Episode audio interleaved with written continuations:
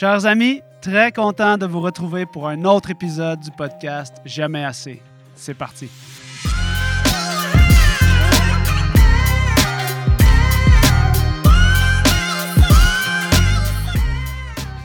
Bonjour à tous et bienvenue au podcast Jamais assez présenté par Café Barista et Physio Vélo. Aujourd'hui, j'ai la chance de vous présenter une conversation hyper intéressante que j'ai eue avec l'entraîneur de triathlon, Pierre Zwartman. Pierre Zwartman, c'est le fondateur du club de triathlon Orange Triathlon. Pierre, c'est l'un des deux entraîneurs qu'on reçoit, même l'un des trois entraîneurs qu'on reçoit cette saison-ci.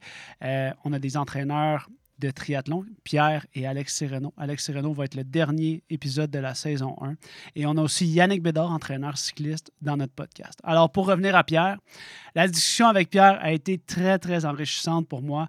J'ai appris toute son histoire parce qu'il faut savoir que Pierre, ça a été mon premier coach de triathlon. Lorsque j'ai arrêté de nager à l'âge de 15 ans, je me suis tourné vers le triathlon et c'est vraiment l'énergie, la bonne humeur et tout l'importance du plaisir que Pierre avait à coacher qui m'a donné envie de, de, faire plusieurs années de compétition en triathlon. Alors, je le remercie pour ça, mais je le remercie aussi d'avoir accepté mon invitation au podcast. Il s'est présenté, premièrement, il a dit oui sans hésiter. Euh, puis il s'est présenté avec beaucoup d'authenticité. Il, il nous a offert une conversation qui était hyper inspirante pour mon équipe et moi. Et j'espère qu'elle le sera tout autant pour vous. Les prochaines minutes vont vous permettre de découvrir euh, plein de choses à propos de Pierre. Euh, c'est rare que Pierre tourne le micro, que le micro se retourne vers Pierre et donc vous allez découvrir plein de choses sur lui. On va aussi aborder tout l'aspect de la performance, les erreurs que les triathlètes font lorsqu'ils se mettent au triathlon, comment persister dans le sport lorsqu'on veut en faire un mode de vie. On va parler aussi euh, de comment donner le goût du sport à nos enfants. J'avais plein de questions pour lui par rapport à mes jeunes enfants qui ont 3 et 6 ans. Et donc, je me questionne toujours comment je vais faire pour leur transmettre cette passion-là de manière saine. Et vous allez voir, il y a plein de sagesse qui transpire de cette discussion-là. Bonne écoute. Sans plus tarder, voici notre conversation.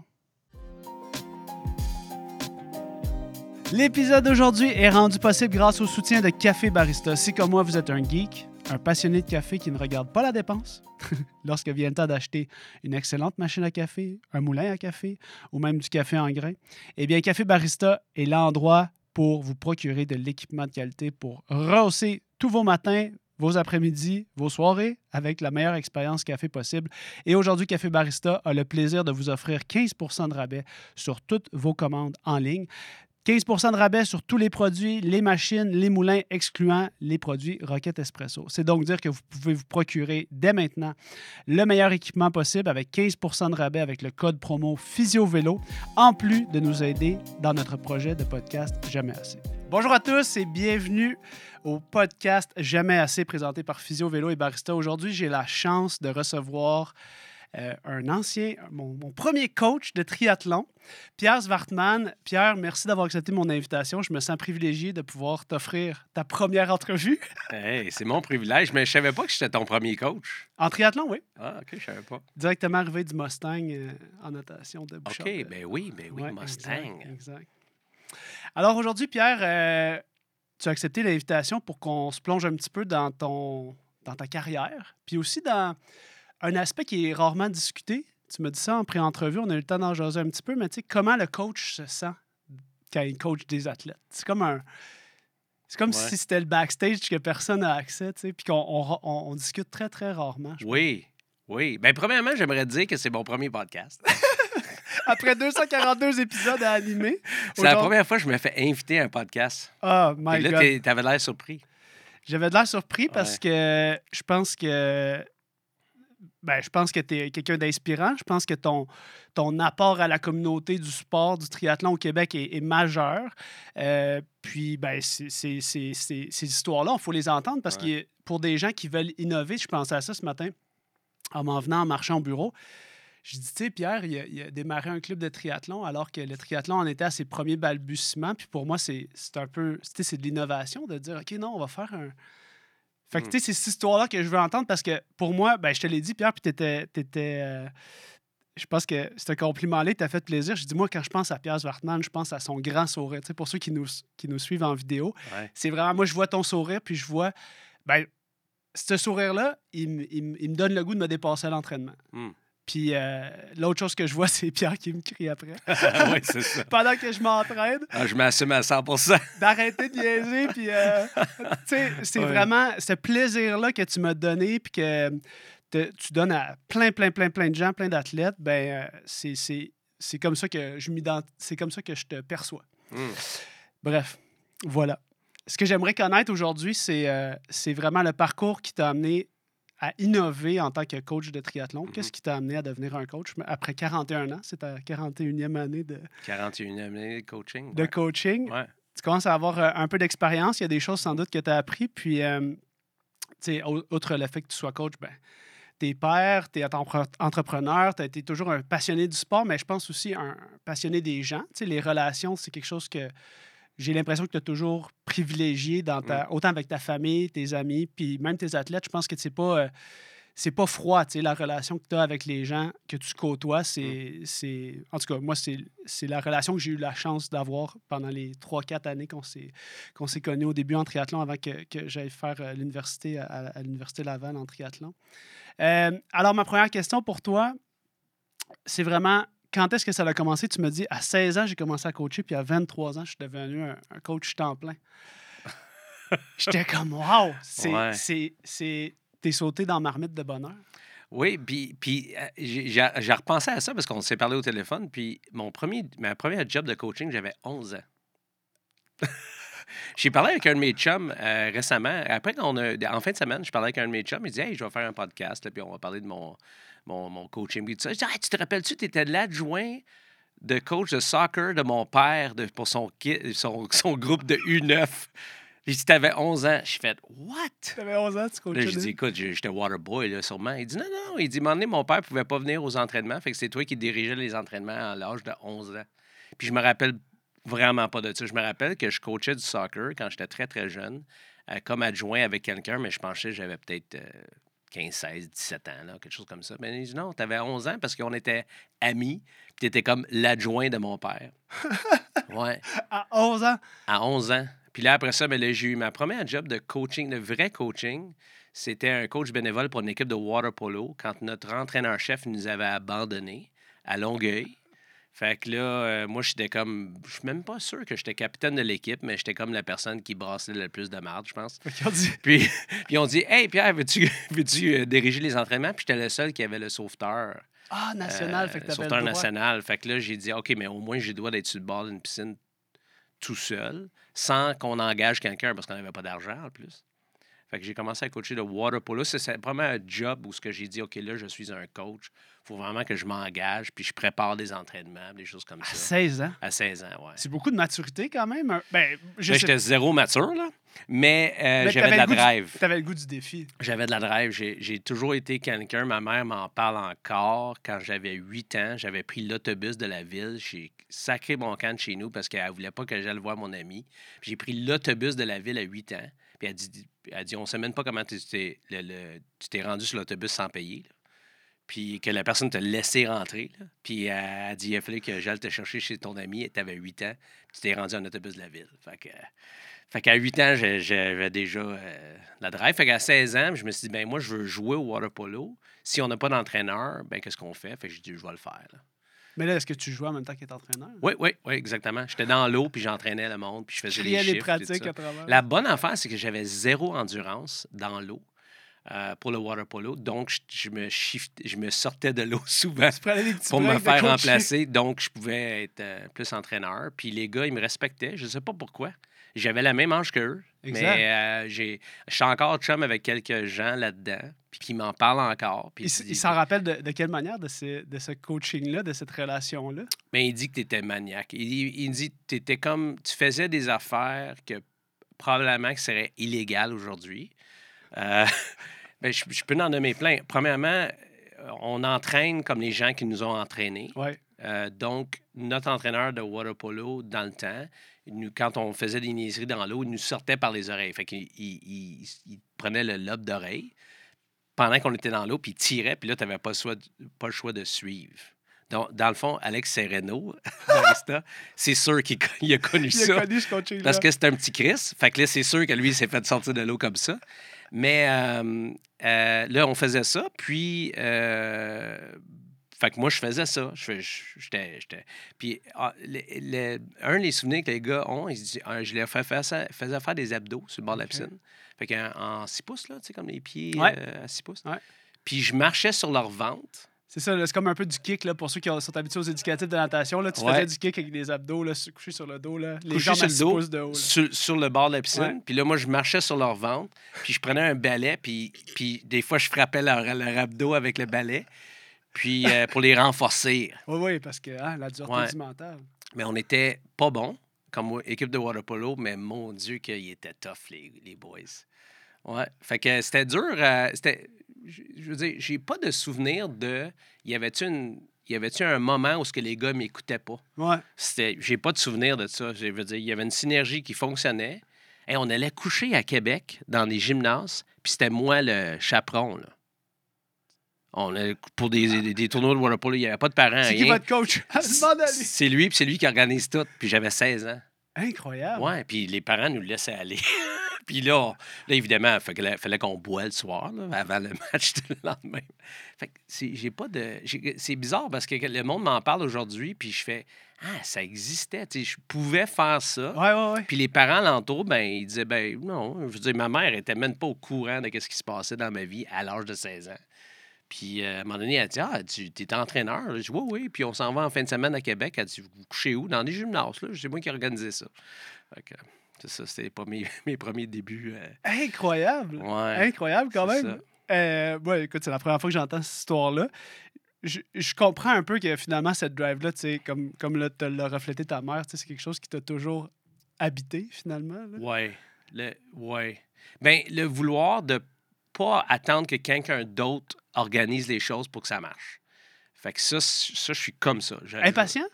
Non. Euh, oh, peut-être. Peut-être que je suis impatient, mais je me dis, euh, j'ai pas de temps à perdre Ouais. à attendre que quelqu'un d'autre organise ça pour moi. Fait que si- tant qu'elle l'organise, je vais le faire moi-même. Puis c'est encore comme ça aujourd'hui. Ah, Si j'ai le goût que quelque chose fonctionne, je, je vais le faire. Si ça me dérange pas, je vais laisser quelqu'un d'autre l'organiser. Ouais. Mais si c'est Ouais. important, le sentiment d'urgence, il est là. là. Si c'est important pour moi, Oui, exact. tu sais, c'est même pas pour la compagnie, c'est même pas pour les athlètes. C'est si moi, c'est important pour moi, je sais que les gens vont embarquer. Donc, si moi, je suis allumé par un projet, je sais que les, les gens vont suivre, absolument. C'est Ouais. comme ça. Puis, je vais bien l'organiser parce que ça m'allume. Mais cette, cette, euh, ce sentiment d'urgence-là, j'ai comme l'impression que c'est quelque chose qui. euh, puis tu es en train de démarrer un projet de podcast, on aura la chance d'y revenir, mais tu sais, cette, euh, cette urgence d'agir-là, quand il y a quelque chose qu'on qu'on croit comme, être- comme on croit être vraiment important pour nous puis que ça nous anime, j'ai l'impression que c'est un dénominateur commun. Autant pour les, les groupes de gens que tu as rencontrés, les, les, les, entrepreneurs, puis j'ai vraiment l'impression c'est- que ce sentiment d'urgence-là, il faut qu'il soit présent pour innover. Tu sais, dans le sens que toi, j'ai- j'ai le sentiment qu'on se rejoint peut-être un petit peu sur ça. Tu as le goût de créer du contenu, tu crées du contenu. Oui. Puis, t'as pas, tu me l'as dit tantôt, j'ai pas le- la prétention d'être perfectionniste, puis c'est ce qui fait que je peux avancer rapidement. J'ai comme l'impression que c'est une- si tu étais une petite entreprise, tu serais très agile, tu es capable de te revirer sur un scène, puis Oui. Mais tu n'as pas le choix parce que sinon, euh, si tu attends que. Si tu que la perfection arrive, ben, Ouais. elle n'arrivera j- jamais. là. Tu sais, ton, ton propre podcast va changer l'année prochaine. oui, oui, 100%. Il sera, il sera pas pareil. Non, non. Puis même si tu as un setup de fou, de débile professionnel, il va, catch- il va avoir quelque chose que tu vas tweaker, qui Ouais. va faire, qui va être soit différent ou, ou meilleur à tes yeux euh, Ouais. euh, prochainement. là. Mais ça, tu vois, c'est drôle parce que tu me parlais de ça avant que le podcast commence, le fait que le setup était très avancé. Puis la chose qui me. j'ai pas la, la prétention d'être perfectionniste, sauf que je me demande si, ça, si tu as le même sentiment par rapport à ça, qu'à chaque fois que tu fais un projet, mettons quand tu fais des vidéos, des podcasts, Mhm. à chaque fois, il faut que le prochain soit juste une petite affaire Ouais. meilleure. Oui, puis je pense que c'est la clé. Si tu écoutes n'importe quel, pas mal n'importe quel YouTuber ou podcaster qui a réussi, ils vont probablement dire la même affaire. Elle dit à chaque fois que tu vas faire un nouveau projet ou un prochain épisode ou un prochain euh, vidéo, une prochaine vidéo, en tout cas, je suis en- je suis anglophone, euh, ben, il faut que tu améliores quelque chose. Ouais. Tu sais, Peut-être ton titre va être meilleur, ton thumbnail. Ouais. Tu sais, J'ai réalisé comment que le thumbnail est important. vraiment important. Puis là, je dis, ah, thumbnail, who cares? tu sais. Mais là, quand moi-même, je regarde YouTube, ben, je vais cliquer sur quelque chose qui va, va euh, allumer ma Accrocher, curiosité. Ouais. Donc, oui. Fait que, mais le, la pire chose que tu peux faire, c'est d'attendre que tu sois rendu bon avant de commencer. C'est vraiment la pire chose.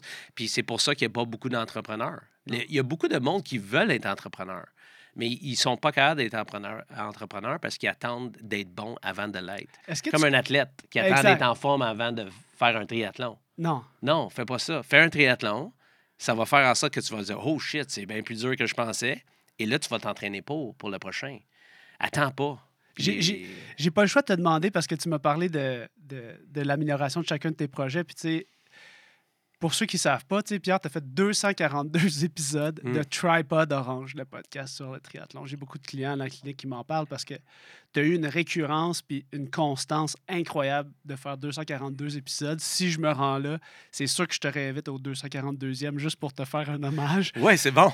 parce que c'est énorme d'avoir, d'avoir, de t'être présenté. Mais c'est comme se présenter sur le bord de la piscine pour coacher, dans le sens que tu te présentes puis tu fais le podcast. Ouais. Mais un de mes, un de mes philosophies est les trois C de la performance. Oh. Les trois C de la performance, c'est la constance, la compétence, la confiance. Puis il faut vraiment que un arrive après l'autre. Fait que avant d'être confiant dans un n'importe quoi que tu vas réussir, surtout dans le sport, il faut que tu sois constant. Quelqu'un qui dit ben moi je veux faire justement une compétition de natation, euh, une course à pied, ben mais combien de fois tu t'entraînes par semaine? Ben une fois, de temps en temps. Ben ça va être nul. Ça, ça risque d'être pas bon. Fait que euh, la constance est, super importante. Puis quand j'ai fait le podcast au début, on allait comme Ouais, es-tu disponible en fin de semaine? Oui. Fait que ça a pris comme trois, quatre mois avant de faire six, pi- six épisodes. Puis là, j'ai dit à Éric Pellebois, parce que c'est grâce à Éric Pellebois, Oui. je rends l'hommage à Éric Pellebois que ben je oui. fais un. J'ai fait ces podcasts-là. C'est lui qui voulait les faire. Je savais même pas c'était quoi. Puis, euh, puis à un moment donné, j'ai dit, tu sais, Éric, ça marche pas. Je dis là, c'est comme, il faut qu'on y aille à- avec qu'est-ce qu'on a le goût de faire. Puis, tu sais, ça marche pas. Il dit, il faut qu'on s'engage à faire soit une fois par deux semaines ou une fois par mois. Mais je pense qu'une fois par semaine, on devrait faire une fois par semaine, puis à tous les dimanches, on se pose pas la question, On puis on enregistre. Et c'est là que ça partit. Puis on avait fait, on a, notre but, c'était de faire 52 épisodes en un, un an. Oh, ça, Puis on a fait 52, puis c'est devenu 240. Puis on n'a jamais arrêté le une fois par semaine. Quand on a switché à une fois par deux semaines, c'est là que ça commençait à. Ah à- ouais, hein? ouais, ouais, Mais là, ouais. ça me fait penser à une affaire, tu sais, parce que tu as coaché tellement d'athlètes. Hmm. Le fait que tu dises à Eric, l'engagement que tu as pris, tu l'as pris envers Eric, puis lui, il l'a pris envers toi. Oui. Puis là, j'ai pas le choix de penser que ça fait comme le parallèle avec le sport de t'entraîner avec un groupe. Oui. L'obligation de te présenter parce que les journées que toi, ça te tentait pas, fallait que tu sois là pour Eric. Oui. Puis les journées qu'Éric, ça ne tentait pas, ben, il avait pris l'engagement avec toi. Il y a cette espèce de, d'obligation-là que tu as toi-même pris comme engagement avec Eric. Ouais. Euh, C'est-tu une manière d'assurer la constance, de, de justement un peu lancer ton, ton, ton idée puis de dire j'annonce qu'on va le faire, fait que là, on est comme pogné. Là. Mais l'engagement, là, c'est pas à négliger. hein. L'engagement, c'est quelque chose qui, dans la société aujourd'hui, existe de moins en moins. Euh, le commitment de dire je vais le faire. Tu sais, beaucoup de monde commence des choses, mais après euh, une couple de fois, ben, ils passent à d'autres choses. Mhm. exemple. Fait que là, moi, je crois vraiment que ça prend 66 jours pour, euh, pour euh, installer une routine. OK. Fait qu'on parle d'à peu près Deux. 8 semaines, 9 semaines avant d'installer une routine. Une fois que la routine est, est rentrée, puis tu as créé une habitude, là, après ça, c'est juste une question de discipline, puis c'est quand même assez facile. Tu sais, ça a été difficile de faire nos premiers huit épisodes une fois par semaine, Mhm. mais après ça, on n'y pensait plus. Je n'étais pas obligé de dire à Eric, Hey, euh, Eric, oublie pas que dimanche, on enregistre. Non, non. euh, je me rendais chez lui à 4 heures l'après-midi. Peu importe, lui m'attendait à 4 heures l'après-midi. On se parlait pas avant. Le setup était déjà fait, puis on enregistrait notre podcast. Donc, c'était facile avoir une certaine constance une fois qu'on avait établi une routine. Puis le, c'est, le sport est pareil. Ben, c'est ça. Le- Puis, dans le fond, le sport, moi, je, moi, je pense que le- la vie reflète beaucoup plus le sport que le sport reflète la vie. là. Je pense que quelqu'un qui a déjà fait du sport comme toi, qui a déjà vécu de la compétition, Mhm. et ça a des, ré- des répercussions très positives Mhm. dans qu'est-ce que tu vas faire dans la vie. Ouais. Euh, donc, c'est pour ça que c'est vraiment drôle parce que, tu sais, moi puis toi, on a vécu de la compétition très jeune. Mhm. Puis les gens, la plupart des gens que moi j'entraîne dans les sports d'endurance commencent leur carrière à 40 ans. Exact. Puis eux, ils n'ont pas vécu de compétition quand ils étaient jeunes. Fait que là, quand ils commencent à 40 ans, c'est qu'est-ce qui est fascinant, puis c'était fascinant pour ma blonde Lynn qui a fait 26 ans d'handball, qui elle a fait de la compétition jeune. Fait que là, la première fois qu'ils gagnent une médaille, puis là, ils gagnent une médaille, puis ils l'ont comme dans leur cou pour la journée là, au complet. Pour la semaine. S'ils pouvaient dormir avec leur médaille, ils le feraient, tu sais. Puis là, Lynn, elle comprenait pas. Elle dit, ouais, mais elle dit là, elle dit, je comprends pas. Elle dit, ils ont 40 ans. Sinon, c'est comme toi quand tu avais 13 ans. La première fois que tu as gagné une médaille au handball quand tu avais 13 ans, tu te rappelles-tu? Elle dit oui. Elle dit, j'ai mis la médaille pour le restant de la journée. Elle dit, j'avais la misère à me l'enlever.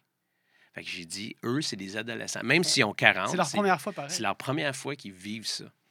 Donc, euh, tu sais, c'est- fascinant comment que ces gens-là, une fois qu'ils vivent ça, après ça, il y a des choses dans leur vie qui améliorent, leur job, le Mhm. sens d'engagement vers leurs amis, euh, même, même leur loisir est meilleur parce qu'ils ont connu c'était quoi se discipliner pour, une, pour Ouais. faire un événement. Puis je pense que c'est tu sais, même si la, la carrière de triathlète adulte, c'était à peu près trois ans, là, on pourrait en parler Ah plus ouais, tard. hein? oui, certainement. C'est- Il y a comme un, un- un roulement de trois ans.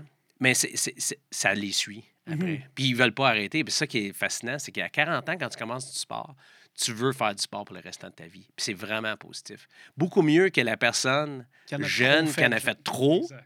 puis là, à 27, 28 ans, brûlé du sport. Ouais. Il veut rien savoir, devient obèse, devient blasé sur euh, la discipline puis l'entraînement. Puis là, ça, ça peut faire un downward spiral négatif pour leur vie d'adulte plus tard. J'ai pas le choix de te demander qu'est-ce Ouais. que tu penses de ça parce que, tu sais, des gens qui se sont beaucoup entraînés, comment on fait pour pas brûler des jeunes, tu sais? Parce que moi, j'ai la chance, honnêtement, j'ai la chance d'avoir. À chaque fois que j'ai arrêté quelque chose, c'est pas parce que j'étais brûlé, c'est parce que, par exemple, j'avais d'autres objectifs ou, tu sais, le triathlon, je commençais à être un peu plus malade, fait qu'il fallait que je ralentisse parce que j'étais trop fatigué, tu sais. Mm. Mais la décision est toujours venue. euh, je me suis jamais rendu au bout du rouleau. Sais, je me suis jamais épuisé au point de plus aimer quelque chose. La natation, un petit peu. Mais tu sais, quand tu as 15-16 ans, c'est un peu. Il y a plein d'autres choses dans ta vie qui changent. Puis tu sais, c'est peut-être. euh, J'ai arrêté la, la natation, puis je me suis tout de suite tourné euh, au triathlon, avec Mm. toi à 16 ans. Mais J'ai une question pour toi. Vas-y. Est-ce que tes parents te poussaient à aller aux entraînements? Ben oui. Puis tout le long de, de ta carrière? Non, non. Euh, un entraînement sur 5 sur 6 qui me tentait pas. OK. Bah, tu, Puis à partir de quel âge que tu n'avais plus besoin de tes parents pour continuer à t'entraîner? triathlon. OK. Puis que c'était à l'âge de? 15-16 ans. Quand j'ai arrêté la natation, parce que c'était comme un peu une obligation, puis je Ouais. me- c'était trop routinier. Moi, je suis quelqu'un qui aime ça, la, la nouveauté, genre, Ouais. dans toutes les sphères. dans le sens que je veux tester un nouveau café, je veux. je- fait que- Fait que tu n'avais plus besoin de tes parents pour que tu continues à faire du sport? Ah non, non. J'étais- C'était. Ben, tu sais, je, je veux dire, c'est une drogue, hein. J'avais développé ce, ce- ce sentiment de bien-être là. Puis Ouais. je partais de Boucherville, je venais en vélo à la piste. Seaway à Saint-Lambert, on courait, je repartais en vélo chez nous, puis c'était Ouais. mes meilleures soirées. Mais tu sais, la, la question est. La, la- la question originale, c'est de savoir est-ce que les. Qu'est-ce qui fait que quelqu'un peut devenir brûlé? Quand il commence jeune, comment il peut devenir brûlé? Bien, il y a le premier élément qui est négatif dans la société d'aujourd'hui, c'est la performance. Euh, fait que le- c'est comme le- le- l'espèce de rêve olympique, là, que Mhm. tout le monde dit Ah, moi, je veux pas que aller au- je veux pas que mon enfant aille aux Olympiques. C'est pas vraiment vrai.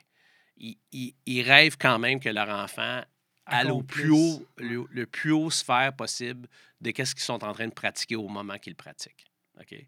Ça, c'est- vraiment présentement une, une maladie dans la société moderne. OK? Um, L'autre affaire, c'est que vu qu'il y a de la performance qui est en jeu, les entraîneurs entraînent leurs jeunes par rapport à, la- à cette performance-là.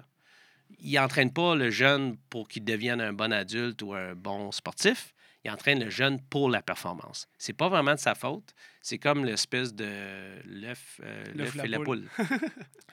Ensuite de ça, euh, le jeune, lui, jusqu'à l'âge de 15-16 ans, lui, il fait juste écouter ce que le monde alentour de lui dise, jusqu'à temps qu'il commence à penser pour lui-même. Mhm. Puis si c'est un réflexe à penser pour lui-même, c'est je suis écœuré qu'on me dise quoi faire, je lâche, bien 95% des jeunes à 15-16 ans lâchent. Mhm. Et, et absolument, ils reviennent au sport beaucoup plus tard dans leur vie. C'est souvent après qu'ils ont eu leur, leur enfant, des choses comme ça. Puis c'est comme c'est connu, c'est c'est pas des. Je sors pas ça de ma tête, c'est des statistiques connues. Fait que euh, la clé, c'est moi, en tout cas, ma mère. En tout cas, la- ma génération savent ça. là. Ouais. Nos parents pensaient que le sport, c'était comme. C'était quasiment mauvais. Là. Ouais. Ben, moi, j'ai vécu ça un peu. Ouais. OK. Bon. Mes grands-parents ne comprenaient pas là, quand j'ai commencé le triathlon là, que je voulais continuer mes, pendant mes études à faire ça. Là. Ouais. Ils n'étaient pas d'accord. Mes parents étaient comme, ben, parle-en pas euh, aux grands-parents. Là, ils trouvent pas ça. Ils sont ça. sont pas vraiment d'accord. Non, c'est ça. Ils trouvaient, ils trouvaient ça pas sain. Qu'est-ce que tu vas faire avec ça, le sport? Ça, tu n'auras jamais une bonne job avec ça, des choses comme ça. Tu sais, des, des affaires de Exact. même. Moi, ma mère voulait que je lâche le sport le plus vite possible pour que je me concentre sur les études. Ouais. OK? Donc, euh, mais vu que vu qu'elle, elle me disait de ne pas le faire, ben je le faisais. Exact. C'était l'opposé. Dans le fond, si tu dis à un enfant, je dis, hey, tu devrais pas faire ça, c'est pas bon pour toi. Mais la personne, la jeune, va avoir le réflexe d'aller à l'encontre de ses parents. C'est un réflexe normal. Mhm. Fait que si ton- tes, tes parents continuent à te pousser à 15-16 ans, puis quand les premiers déçus de, le- de- quand un enfant lâche un certain sport, c'est les parents qui sont beaucoup plus déçus que le jeune. Puis c'est Mm. pas, ça devrait pas être ça. Non, c'est clair. Ça devrait juste comme tu, tu supportes les décisions de ton enfant. Inculquer la discipline, c'est le rôle du parent. L'engagement la discipline. Choisis ce que tu veux faire, mais Oui, fais-le. mais pousser de la performance, c'est pas le rôle du parent. C'est pas le rôle du parent, c'est même pas le rôle du coach. Comment on fait pour faire la distinction avec ça? Moi, j'ai des jeunes enfants, fait que je suis prête à entendre tous tes bons conseils de, père et aussi d'athlète parce qu'il y a certaines aptitudes qui, doivent s'entrecouper hein, dans, dans Ouais. ça. Comment on fait pour faire la distinction quand on. Des, des comportements, mettons, en rétrospective que tu considères comme étant plus adéquats entre justement la discipline, c'est-à-dire, tu sais, on va supporter tes Mhm. choix, mais présente-toi, pratique-toi, puis fais-le avec euh, détermination, avec euh, engagement, Ouais. versus performance. Parce que moi, j'ai l'impression que la ligne est mince. Hum, Puis j'ai pas encore vécu, mes, mes enfants sont, sont très jeunes, fait que j'ai pas encore vécu cette. cette euh, j'ai la même ambition que tu viens de- d'exprimer, dans le sens que je veux leur donner la discipline, mais j'ai pas de j'ai pas de target sur dans quoi. Mm. J'ai- Je me dis, ça pourrait être le dessin, ça pourrait être whatever. Là. Il y a quelque chose de très simple que nos parents, mes parents, puis tous les parents de ma génération disaient quand tu t'engages à quelque chose, tu vas jusqu'au bout. C'est vraiment très simple. OK, tu t'inscris-tu cette année au soccer? Oui. Parfait. Mhm. Puis tu t'inscrivais. À milieu de la saison, tu disais plus euh, Ah, mais moi, je ne vais plus euh, au soccer. Ah, non, Oh, non, non, non, non. non, non, non. Tu vas finir la saison et tu vas faire les deux pratiques que le coach te demande de faire. Ouais. C'était comme ça. Ouais. OK? Puis même si les parents espéraient tellement que tu arrêtes le soccer parce qu'ils étaient tannés de te donner des lifts, exemple. OK? Exact. Mais c'était de même que les parents pensaient. J'ai oh my God, c'est du trouble. faut tout le temps que je donne des lifts à mes enfants. Ouais. Aujourd'hui, tous les parents vont aux pratiques, puis aux tournois, puis au. Hein? Qu'est-ce que tu fais là? Fais du covoiturage, puis pointe-toi pas, euh, monsieur, euh, monsieur tel. Parce que l'enfant, il- ça ne dérange pas. Tu sais, il m'a dit, tu veux-tu que je sois là? Ben, c'est pas important, pas? OK, Parfait, on va cool. Cool, on le drop. Euh, fait que ça, ça revient à écouter, vraiment écouter ton enfant. Moi, j'ai j'ai trois enfants. Les trois avaient des personnalités complètement différentes face au sport. Ma fille, j'aime pas le sport, je veux pas faire de sport. Elle a fait de la danse. Elle a été allée à un très haut niveau. Puis la journée qu'elle a décidé qu'elle arrêtait le danse, ben elle a arrêté le danse. That's it. Mais elle- elle- on ne l'a jamais inscrit à par force à quelque chose. Jamais. La seule chose, c'est que moi, je voulais que mes enfants nagent. Mais vu que je suis un excellent entraîneur de natation, j'ai appris à mes enfants à nager. OK? Fait que c'était- je trouvais ça important parce qu'on allait... Sécurité. ouais. Sécurité. Donc, euh, là, j'ai dit, OK, bon, ben, on va apprendre à nager aussi. Mais après ça, c'était comme. Puis mon garçon, je dis, euh, qu'est-ce qu'est-ce que tu veux faire euh, comme sport? Il revient du euh, sixième année, puis il dit, je veux faire de l'escrime. Je fais, what? de l'escrime? Ça, ça sort de où? Mais il y avait un jeune escrimeur qui était venu à l'école, puis il a dit, il a parlé de l'escrime. Puis mon garçon, qui est un qui est, qui est aujourd'hui encore quelqu'un qui adore les GN, Grandeur Nature, qui organise des GN Yes. avec des adultes de 40 ans là, Ouais. qui font du GN, Ouais. ben lui a toujours été dans le role-play. Fait que lui, il voyait l'escrime comme quelque chose qui était du role-play. Fait qu'il a fait l'escrime. Puis après ça, il a fait du handball. Puis après ça, aujourd'hui, il fait du volleyball. Puis... Mais c'est tou- ça a toujours été Qu'est-ce que tu vas faire cette année? Ben, je vais faire de l'escrime. Parfait. On t'inscrit à l'escrime. L'année prochaine, qu'est-ce que tu vas faire cette année? Je vais arrêter l'escrime. OK, on arrête l'escrime. Tu vas-tu faire d'autres choses? Pas pour l'instant. OK. Ça a toujours été OK. Il y a quelque chose qu'on a fait bien différent de bien des parents, puis il y a bien des parents qui diraient Je suis vraiment pas le fun, puis pas fin. On les est- on les- nos enfants étaient inscrits au soccer, OK, à 5-6 ans. Ma fille et mon garçon. On les a comme. On va les inscrire au soccer parce que tous les parents dans le coin inscrivaient leurs enfants au soccer. Fait que là, on les a inscrits au soccer. Puis là, à un moment donné, j'ai dit OK, le lundi, mercredi, c'était mon garçon. Le mardi, jeudi, c'était ma fille. Tout ce qui les intéressait, c'était le popsicle, euh, popsicle après le, le- le soccer. Puis en plus de ça, on était toujours stressés l'été à les amener aux entraînements, puis aux ouais. pratiques, puis tous les soirs. Puis un moment donné, moi puis Lynn, qui, on a vécu du sport. Oublie pas, on a fait du sport toute notre vie. Ouais. On a fait, ça s'en va pas dans la bonne direction. On n'a pas une vie familiale. Ouais. Puis on voyait notre vie dans les prochaines années à juste faire ça. Puis j'ai dit non, on fera pas ça. Puis il était d'accord. Fait qu'on a attendu qu'il soit en sixième année avant qu'ils décident qu'est-ce qu'ils veulent faire. Puis jusqu'à là, on a décidé qu'on les inscrit dans rien. Ah, ça me rassure que tu me parles de ça parce que ma conjointe puis moi, on a souvent la discussion, tu sais, on voit, Ouais. on voit, on voit des, des gens qui sont très occupés à lifter à gauche puis à droite. Puis genre, moi, moi puis ma blonde, on était comme, nous, on, rien faire là, à la maison, là, puis juste Mhm. être sur le divan, là, puis faire un casse-tête ou genre danser dans le salon, là, c'est plus une priorité que de lifter à gauche puis à droite. Ouais. Mais écoute, euh, merci de me dire ça. C'est-à-dire que je vais peut-être réussir l'éducation de mes enfants avec ce choix-là, puis ça me rassure un petit Bien, peu. ça revient avec ce que j'ai dit au début, le peer pressure de la performance est vraiment, vraiment Ouais. est, est omniprésente dans la société nord-américaine, la société moderne, de la performance. OK? Donc, euh, là, on, on fait ça tout de suite avec nos enfants. On les Ouais. dit Hey, j'ai vu ma fille, elle, elle grimpe en escalade. Wow! Elle va, hey, elle, va être, elle va être championne en escalade. Hey, euh, OK, mais à quel âge, là? À 4 ans. Ben, ça se peut qu'elle décide que l'escalade, ça ne tente pas. à Dans trois semaines. Dans trois semaines, tu sais. Mais c'est incroyable parce que tu me dis ça. Puis, une des choses qui se recoupent à travers euh, les entrevues avec les coachs, j'ai pas invité de jeunes coachs. J'ai j'ai la chance d'avoir invité des coachs qui ont de l'expérience. C'est ce, cette, euh, ce devoir-là ou cette vision-là que le coaching, c'est pour faire des, des, des adultes, des citoyens, puis des, des gens qui sont bien, qui sont qui contribuent. tu sais. Ouais.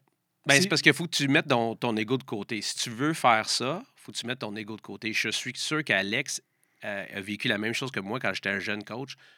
Notre ego était vraiment fort. Mhm. On voulait aller aux Olympiques comme coach. Ouais. Tu sais, Fait qu'on faisait tout à nos athlètes pour qu'ils aillent, pour qu'ils aillent aux Olympiques, mais pas pour eux, pour nous. À quel Fait que- moment tu, tu fais cette transition-là, sûrement tranquillement, là, dans ta tête, de dire. euh, Ouais. Non, mais pour vrai, c'est quelque chose que.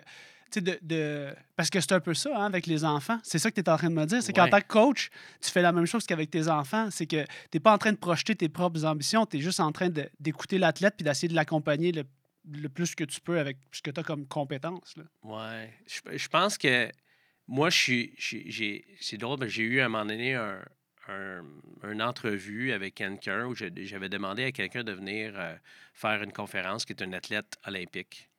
Euh, je ne nommerai pas la personne. Puis moi, puis Lynn, on l'a écouté, puis on dit. On, les, euh, puis euh, on avait vraiment justement des jeunes enfants, puis on la regardait, elle disait OK, elle, elle, ça, elle a comme rien appris de tout son cheminement olympique. là. On le voyait comme adulte, là, elle avait rien appris. Puis, puis son, sa conférence, le monde disait, il était inspiré. J'ai- Là, j'ai écouté le monde, j'ai dit, mais non, c'était zéro inspirant, son affaire. Vraiment zéro inspirant. Qu'est-ce que tu trouvais qu'elle n'avait pas appris? Qu'est-ce que tu aurais aimé? Elle, elle appréciait pas que son cheminement. Elle, elle avait zéro appréciation sur son cheminement. Tout était rapport avec la médaille olympique. Tout était en fonction de la médaille olympique. Mais il y a une personne qui est champion olympique à tous les quatre ans. Une. Tu peux pas baser ton. Ça veut-tu dire que les 8 millions d'autres personnes qui pratiquent le sport sont pas bons? Mais ou ça- ils n'ont pas réalisé du succès, tu sais?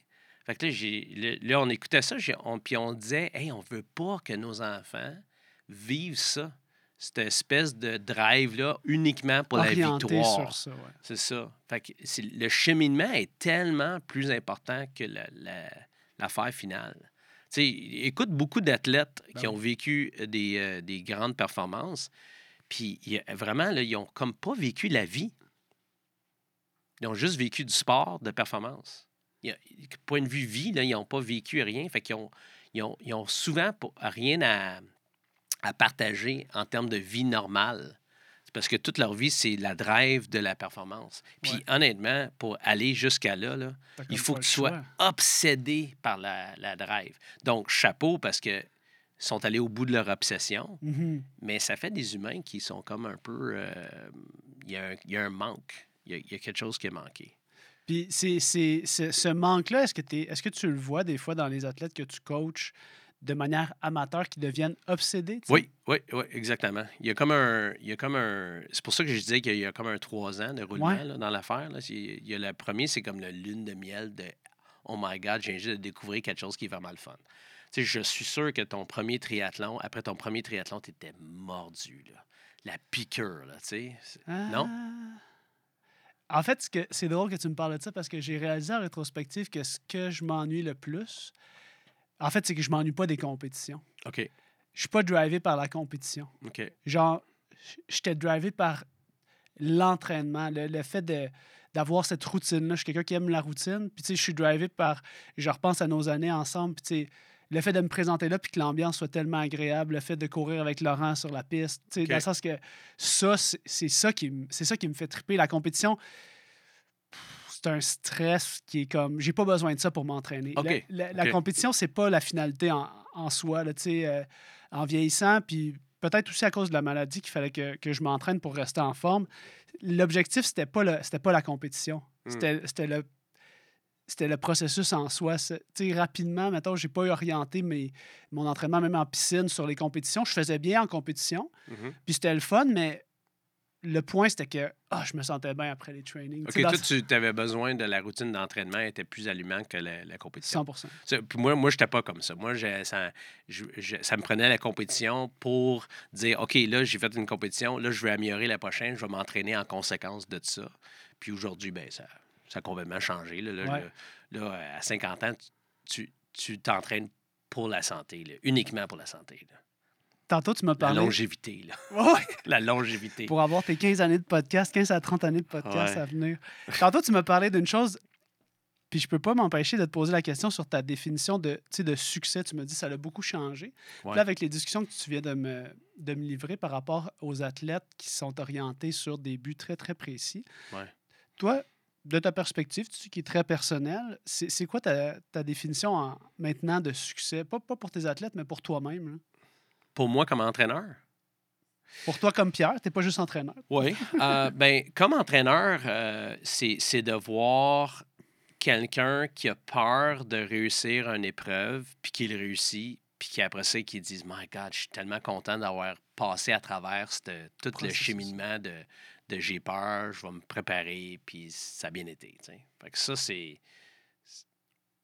Pour les, pour les derniers dix ans, Mhm. au moins, et les prochains X nombre d'années de coaching, ça va être ça, que, ça va être ça mon, ma définition de succès comme entraîneur. Fait que tu veux accompagner les gens dans cette, cette, euh, cette barrière-là qui voient comme trans, euh, transcender, on pourrait dire, le- Ouais.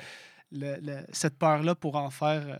Ouais. Puis, la- puis après ça, la performance, ça vient tout seul. Fait que, tu sais, le- si le- la constance, la compétence, la confiance, le fun à s'entraîner, puis le vouloir de s'entraîner, comme toi, t'aimais t'entraîner, mhm, si, si je peux faire en sorte que les gens aiment le style de vie de s'entraîner, mhm. tu sais, sur une base euh, hebdomadaire, quotidienne, euh, ben là, le, le reste va venir tout seul. Ça va venir tout seul. Puis ça va être la personne qui va définir qu'est-ce qu'il veut réussir dans, dans ses performances. C'est pas moi qui va dire. Penses-tu que je suis capable de? Fait que là, après ça, c'est, ma job de dire oui euh, ou présentement non, mais ça va te prendre telle chose. Le plus gros défi, c'est-tu de bâtir des entraînements ou c'est de. Cette relation-là, ce dialogue-là, j'ai comme l'impression que c'est tellement central dans les entraîneurs que j'ai reçus qui en ont fait une carrière. Mm. Cette, cette relation-là que tu bâtis avec l'athlète, il est là l'élément clé. tu sais. Savoir si tu fais euh, 12 fois 100 mètres sur une 20, ça, ça- ça- Ouais. Ouais, ça, c'est mon débat depuis des années et des années, vu qu'à cette heure, j'ai rendu à 41 ans d'expérience. C'est vraiment comme, hey, fais n'importe quel programme. C'est pas le programme qui va faire en sorte que tu vas performer. C'est vraiment, c'est vraiment, un, est-ce que tu vas le faire Mhm. sur une base constante? Tu vas-tu apprendre quelque chose à travers ça? Puis, est-ce que euh, tu vas réussir ton potentiel parce que, parce que tu crois en toi, là? Pas mal n'importe quel programme va faire la job au bout de la ligne, puis après ça, l'athlète va dire, tu sais quoi, quand je fais telle chose, ça me va pas. Tu sais, Puis c'est là que l'entraîneur devient le plus important. Ouais. C'est l'ajustement du plan et pas le plan lui-même. Euh, puis aujourd'hui, euh, ben, de plus en plus, dans les prochaines années, les plans disponibles gratuitement, il va en avoir de plein, tu sais. Ben, ça, ça m'amène à une question. Comment tu as vu le changement dans ces 40 années-là par rapport à la disponibilité de l'information sur l'entraînement, dans ta Hmm. manière de- d'aborder ou dans- même dans la demande que les athlètes ont quand ils joignent ton club pour Ouais. la performance? Ben, euh, la plupart de- des gens qui viennent au club Orange, en tout cas le- mon, club, là, ils viennent parce que c'est un club. C'est drôle parce qu'il y a deux affaires vraiment, vraiment comme distinguées dans les deux. Un, c'est vraiment tout est orienté sur le plaisir. OK? Puis encore, je reviens constance, confiance, con- compétence, confiance. Fait que, un, j'insiste beaucoup sur leur, leur constance à l'entraînement. Pas dire, faut que tu fasses le programme au complet. Si tu décides c'est trois fois par semaine au lieu de cinq, bien, fais-en trois, mais fais-en trois tout le temps. Mhm. Fais-en pas trois une semaine, une une autre semaine, whatever. Continue comme ça. L'autre affaire, essaie d'apprendre quelque chose. Écoute les gens alentour de toi, pas juste les entraîneurs, mais les vétérans, Ouais. qui écoutent leur pour que tu apprennes des choses. Puis en apprenant des choses, mais tu vas prendre finalement confiance dans qu'est-ce que tu fais. Fait que là, tu vas devenir un meilleur athlète. La performance, ça va venir tout seul. Mais c'est drôle parce que le Club Orange, quand les mondes viennent de l'extérieur, ils disent Oh my God, c'est vraiment comme l'équipe de performance. Puis là, je véhicule tout sauf, Sauf tout ça. sauf ça. Puis je fais Ah ouais, Pourquoi comment ça? Mais c'est parce que le, l'ambiance est tellement incroyable. Quand tu arrives dans un événement, les gens nous en parlent. Il y a des gens de d'autres clubs, des fois, qui se ralentissent pour être à côté d'un athlète du Club Orange parce qu'ils savent que la malade mentale de Pierre Zartman puis la gang de Orange Nation, on les appelle les Orange Nation, vont les encourager comme des fous. là. Exact. Fait que, fait que là, c'est pour ça que la le visuel du club est comme, my God, c'est un gros club. Là, que... Mhm. Mais les gens associent tout le temps gros club, Performance. performance. Puis toi, tu sais que tu as bâti un gros club sur le plaisir. Sur le plaisir, puis tout le succès après, c'est un, un symptôme. Oui, c'est une conséquence. C'est une conséquence de. Fait que euh, pour moi, l'athlète olympique qui gagne la médaille d'or, c'est une conséquence de. C'est pas, c'est pas euh, oui, il avait la drive pour le faire, mais il, l'a- il l'a mérité à cause qu'il a fait toutes les étapes qu'il fallait qu'il fasse pour se rendre. Exact. Donc, la personne qui fait là, son premier Ironman, c'est une conséquence de, habituellement. Oh, ouais, t'as pas le choix d'avoir du plaisir euh, la Ouais. majorité du temps à l'entraînement. Là. Sinon, ouais. euh, Sinon, c'est ben, écoute, ben, écoute n'importe quelle personne qui s'est entraînée pour du Ironman, c'est comme ta vie au complet, c'est que ça pendant un certain nombre de temps. Même si tu dis, ben non, chérie, je m'entraîne juste le jour pendant que tu travailles, ta tête est juste là-dedans. Donc, les gens comprennent que si tu n'as pas de plaisir dans ça, tu vas le faire une fois, puis après ça, tu, mhm, tu le feras plus. Là. mhm. C'est quoi la plus grosse discussion que tu as par rapport au plaisir? Parce qu'on aura le temps d'y revenir, mais tu sais, il y a des athlètes qui se brûlent un peu, qui se fatiguent, puis qui. Tu leur, tu leur conseilles de prendre un break ou tu sais, puis quand ils sont pas capables de mettre le plaisir de l'avant, c'est eux qui vont se retirer ou ils vont avoir la discussion avec toi, ils vont se demander tu sais, où est-ce qu'on s'en va. euh? Moi, je les vois venir. Là. Ah ouais, hein? Oh, ouais, c'est quoi tes- les signes que tu vois chez tes Les signes, athlètes? c'est dès qu'ils commencent à dire OK, j'en ai fait un, il faut que j'en fasse un autre, puis il faut absolument que j'améliore. C'est la première erreur que les gens font dans n'importe quelle épreuve sportive, c'est que dès qu'ils en ont fait un, n'importe quelle distance, automatiquement, le prochain, prochain, il faut qu'il soit meilleur. Pas dans un an, dans trois ans, dans quatre ans. Le prochain. OK? Donc, là, il oublie la lune de miel. La première année de lune de miel, je m'entraîne, j'apprends plein d'affaires. J'ai un nouveau suit, c'est donc bien cool. J'ai ma médaille. Là, le deuxième, c'est comme, OK, là, à cette heure que j'ai fait un an de triathlon, je suis un vétéran. Et là, je dois tout faire parfaitement. Pour améliorer la prochaine fois. Mais qu'est-ce qu'ils n'ont pas réalisé, c'est que c'est le fait qu'il était comme, il y avait du fun, que c'était tout nouveau, qu'ils ont, ils ont bien fait. Exact. La deuxième fois, c'est c'est comme le de sophomore jinx. Ça, c'est un. euh, ça vient des États-Unis. La deuxième année du NCA universitaire Ouais. ou la deuxième année d'une carrière professionnelle, Tout- souvent, c'est la mauvaise. Ah ouais. C'est pas une bonne, bonne année. Pourquoi? Parce qu'ils ont fait leur première année, puis tout de suite, la deuxième année, il faut qu'ils soient meilleurs. Mm. Puis ils forcent les choses. Fait que là, ils, ils commencent à forcer les, les affaires, puis finalement, ça va pas si bien que ça. Puis là, ils, comme ils font une rétrospection. Ils disent Ah, et puis là, je réalise que là, j'ai mis trop de temps dans mon entraînement, puis tout ça. Puis là, il faut que je m'entraîne seul. Ça, c'est la troisième année. Il faut que je m'entraîne seul. Fait qu'ils ils oublient le fait que le début, ils s'entraînaient avec l'équipe, avec la gang. Ils regardaient leur programme plus ou moins, là. Tu sais, ah ouais, c'est vrai, j'ai un programme. Hein? Courir avec leur chum. Là. Ah ouais, ils couraient avec leurs amis, il y avait du fun, il n'y avait même pas de montre euh, intelligente. Et deuxième année, ben, ils, ils achètent tout, là. C'est comme tout est parfait. Ça va pas si bien que ça. Puis là, ils se disent Ah, hey, les, les temps avec mes amis, m'entraîner, ça, ça me gruge du temps d'entraînement que je pourrais faire seul. Et là, après ça, la troisième année, ils vont seuls. Souvent, ils réussissent bien, Oui, il y a milliard. mais ils ont perdu le- la partie fun.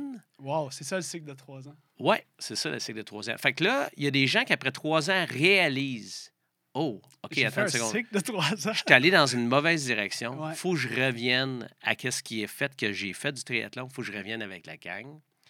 Fait qu'il y a une partie de- des gens qui font ça. Puis l'autre partie des gens qui, finalement, ils s'isolent Ouais. ou ils changent de sport. Ouais. Puis moi, je me dis, c'est correct. Ben oui. dans le fond, s'ils changent de sport puis ils font d'autres choses, puis c'est parfait. Moi, j'ai fait ça, toi, t'as fait ça, on a tous fait ça. Mhm. C'est parfait. Il y a un cycle là, de non, X nombre d'années que tu peux pratiquer comme il faut un, un sport. Puis là, à un moment donné, tu t'intéresses à d'autres choses, c'est parfait. Mhm. Fait que qu'est-ce que, qu'est-ce que je veux pas qu'il arrive, c'est qu'il arrête complètement de faire Toute du sport. physique. ouais. Euh, mais absolument, quand ils ont commencé adultes, ils veulent continuer. Oui, parce que ça leur a apporté quand même beaucoup de, de bien-être, comme tu dis, dans le travail, dans d'autres choses. Ouais. Peut-être qu'ils ont juste passé trop de temps, puis là, ils vont juste trouver une. Ils vont trouver. équilibre des fois, eux. ils vont juste dire ben, je vais juste faire un des trois sports ou Mhm. je vais faire quelque chose d'autre de complètement différent. un triathlon par année, Ouais. juste pour dire. Mais la communauté, moi j'insiste, là, la communauté, là, peu importe si c'est un club de triathlon ou un club de bowling, là, la communauté est super importante. Parlant de communauté, Pierre, je veux te ramener juste un petit peu, si on fait un, un retour dans le temps. Moi, je veux savoir là, comment on prend la décision de partir à un club de triathlon alors que, je veux dire, moi, je, suis- je suis venu en 2004, 2005, 2006.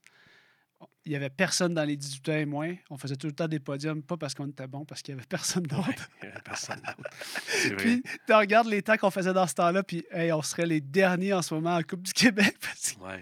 les jeunes, ils courent 16 minutes off the bike. Comment on fait pour. Parce que toi, tu avais parti à un club bien avant que je me présente là, avec toi comme coach.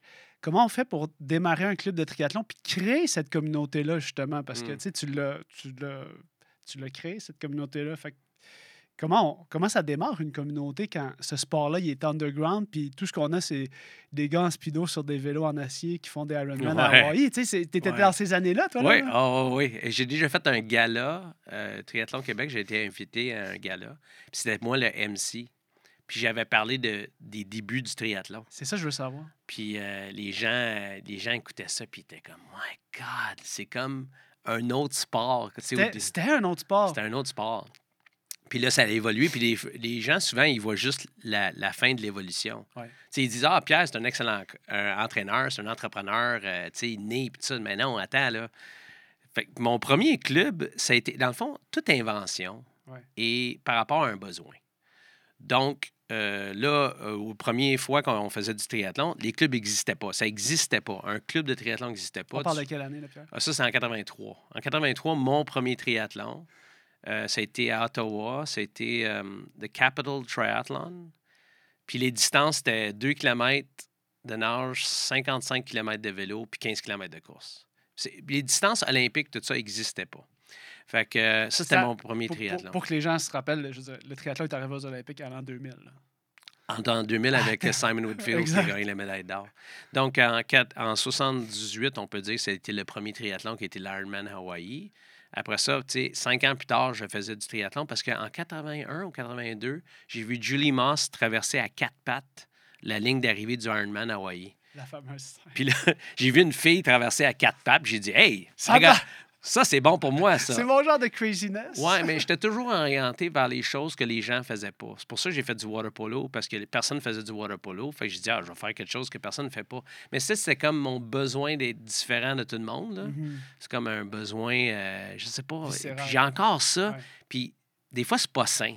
Des fois, c'est pas sain. Je dis, mais pourquoi j'ai tellement. Je veux tout le temps faire le contraire de ce que tout le monde fait? Mais t'as peur de passer à côté, tu sais, ton sentiment d'urgence. Tu Ouais. parles souvent de ça. C'est ça. Fait que là, le- le- le- le- la première fois que j'ai fait des triathlons, c'était ça. Ensuite de ça, euh, euh, là, évidemment, on changeait dans des tentes d'armée. C'était souvent les triathlons étaient organisés par des communautés, des villes. Ouais. Puis eux autres, ils engageaient l'armée pour mettre des tentes d'armée. Puis les bénévoles, c'était des personnes militaires. OK. Pas avec des guns, là, mais. Puis euh, tu, tu- tu sortais de l'eau, tu changeais dans une tente en, en habillement de vélo. Tu allais faire du vélo, puis après ça, tu revenais, puis tu changeais en habillement de coureur, puis après ça, tu partais courir. Puis faire une histoire courte, ça a évolué en dedans de 2-3 ans. euh, ça a évolué de. On fait tout ça, puis euh, on court en costume de bain, en speedo. On pourrait gagner du temps d'entente, peut-être. On pourrait peut-être enlever la tente. C'est ça. Fait que là, en- entre 83 et 87, seulement ces quatre ans-là, j'ai passé de me changer dans une tente à courir en speedo. Puis là, tu faisais la natation, le vélo et la course à pied en speedo, pas de camisole, des chiffres un peu écrits partout. T'as-tu des photos de ça, Pierre? Oui, oui, oui. J'ai Tu ouais. m'enverras ça, on va les mettre dans le podcast.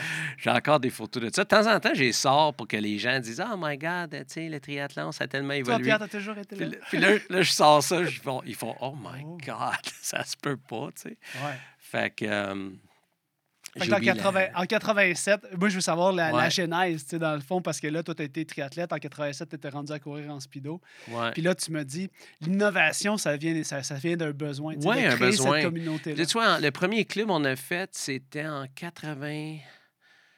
oh, Peut-être 91 ou 92. J'étais avec Éric Carrier. Je suis pas mal sûr c'était en 91 ou 92.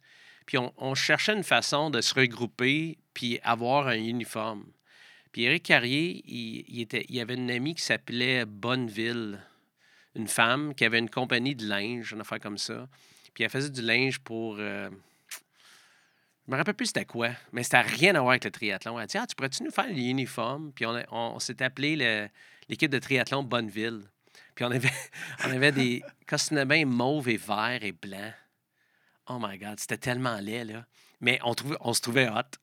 Puis on avait fait un premier camp d'entraînement à Mont-Saint-Anne, puis on a recruté des personnes qui allaient faire partie de l'équipe. C'était comme une équipe sponsorisée.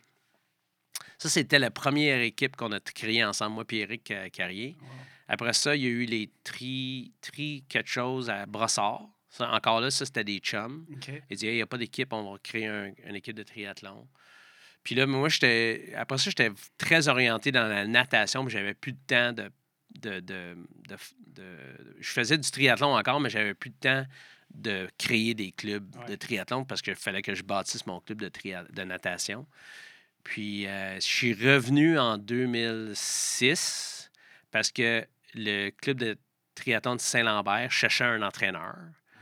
Ah. Euh, puis là, je suis revenu dans le triathlon après d'avoir fait euh, 25 ans de coaching de natation comme entraîneur avec un club qui avait peut-être une trentaine d'athlètes. Wow, fait que je t'ai pogné au début. Ouais, tu Putain. m'as pogné au début. Euh, là, j'ai fait ça, puis euh, euh, immédiatement, j'ai vraiment dit, OK, là, là, c'est ça que je veux faire. Parce que ça m'amenait à, ça m'amenait à une vie normale. Parce qu'entraîneur de natation, c'est 26 compétitions de natation par année en week-end. C'est 11 entraînements par semaine, 6 matins, 5 soirs. Tu pas de vie. Puis moi, je commençais à avoir des enfants. Puis là, je me dis, hey, là, là je suis plus là pour mes enfants. Faut, faut que je fasse un move. Puis là, j'ai décidé de devenir entraîneur de triathlon à temps plein.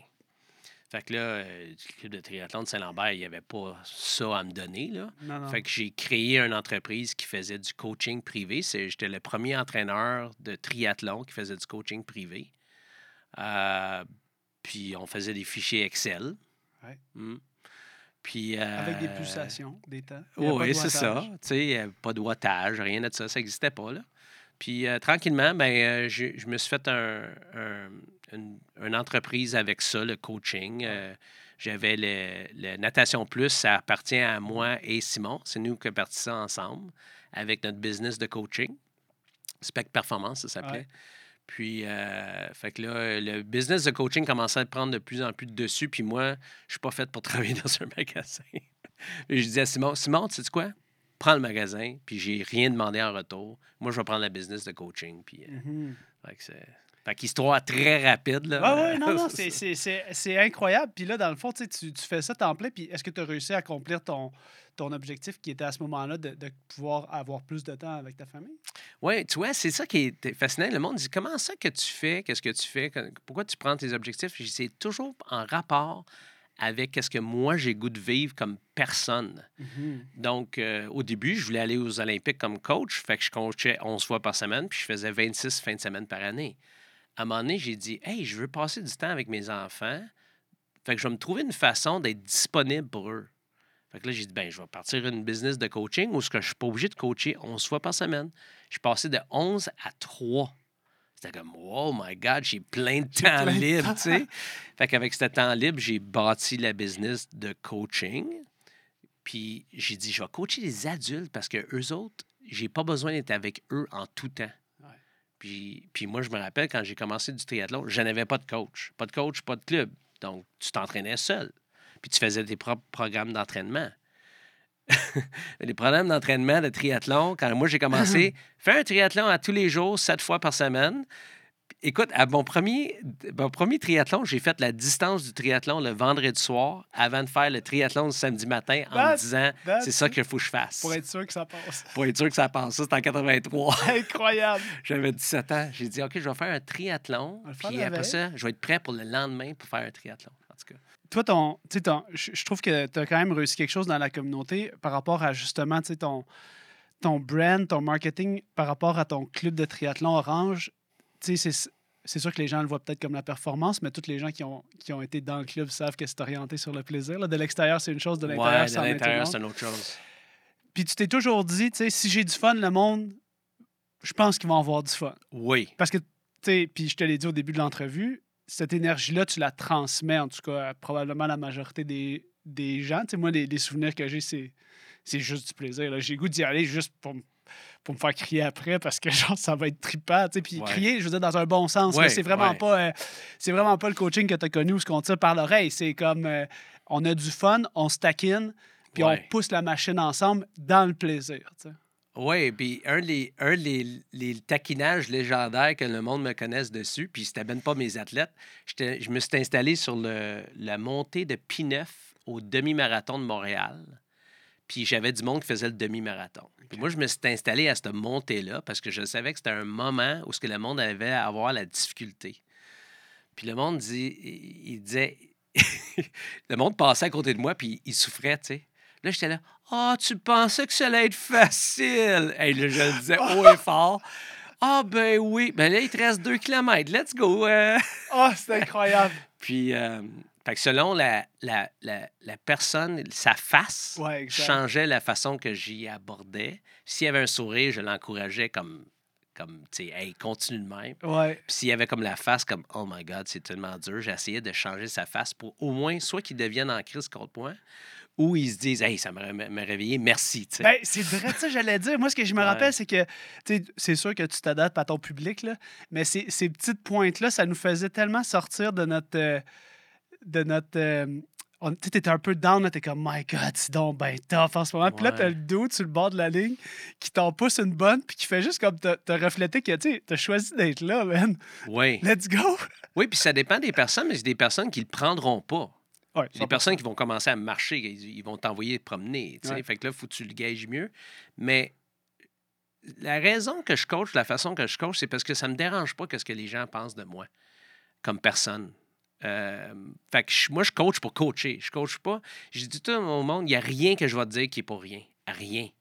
Je peux te, je peux te dire une niaiserie, je peux te dire euh, euh, quelque chose que tu dis, c'est quoi le rapport? Il y a toujours un rapport. Mhm. Il y a toujours quelque chose, c'est soit que j'essaie de, de décliquer quelque chose psychologiquement. J'essaie de changer ton attitude. J'essaie de t'orienter vers, une, vers, une, vers un endroit. C'est parce que je l'ai vécu comme athlète. Mhm. J'ai toute vie comme athlète. Les failures, les victoires, les mauvaises, euh, attitudes.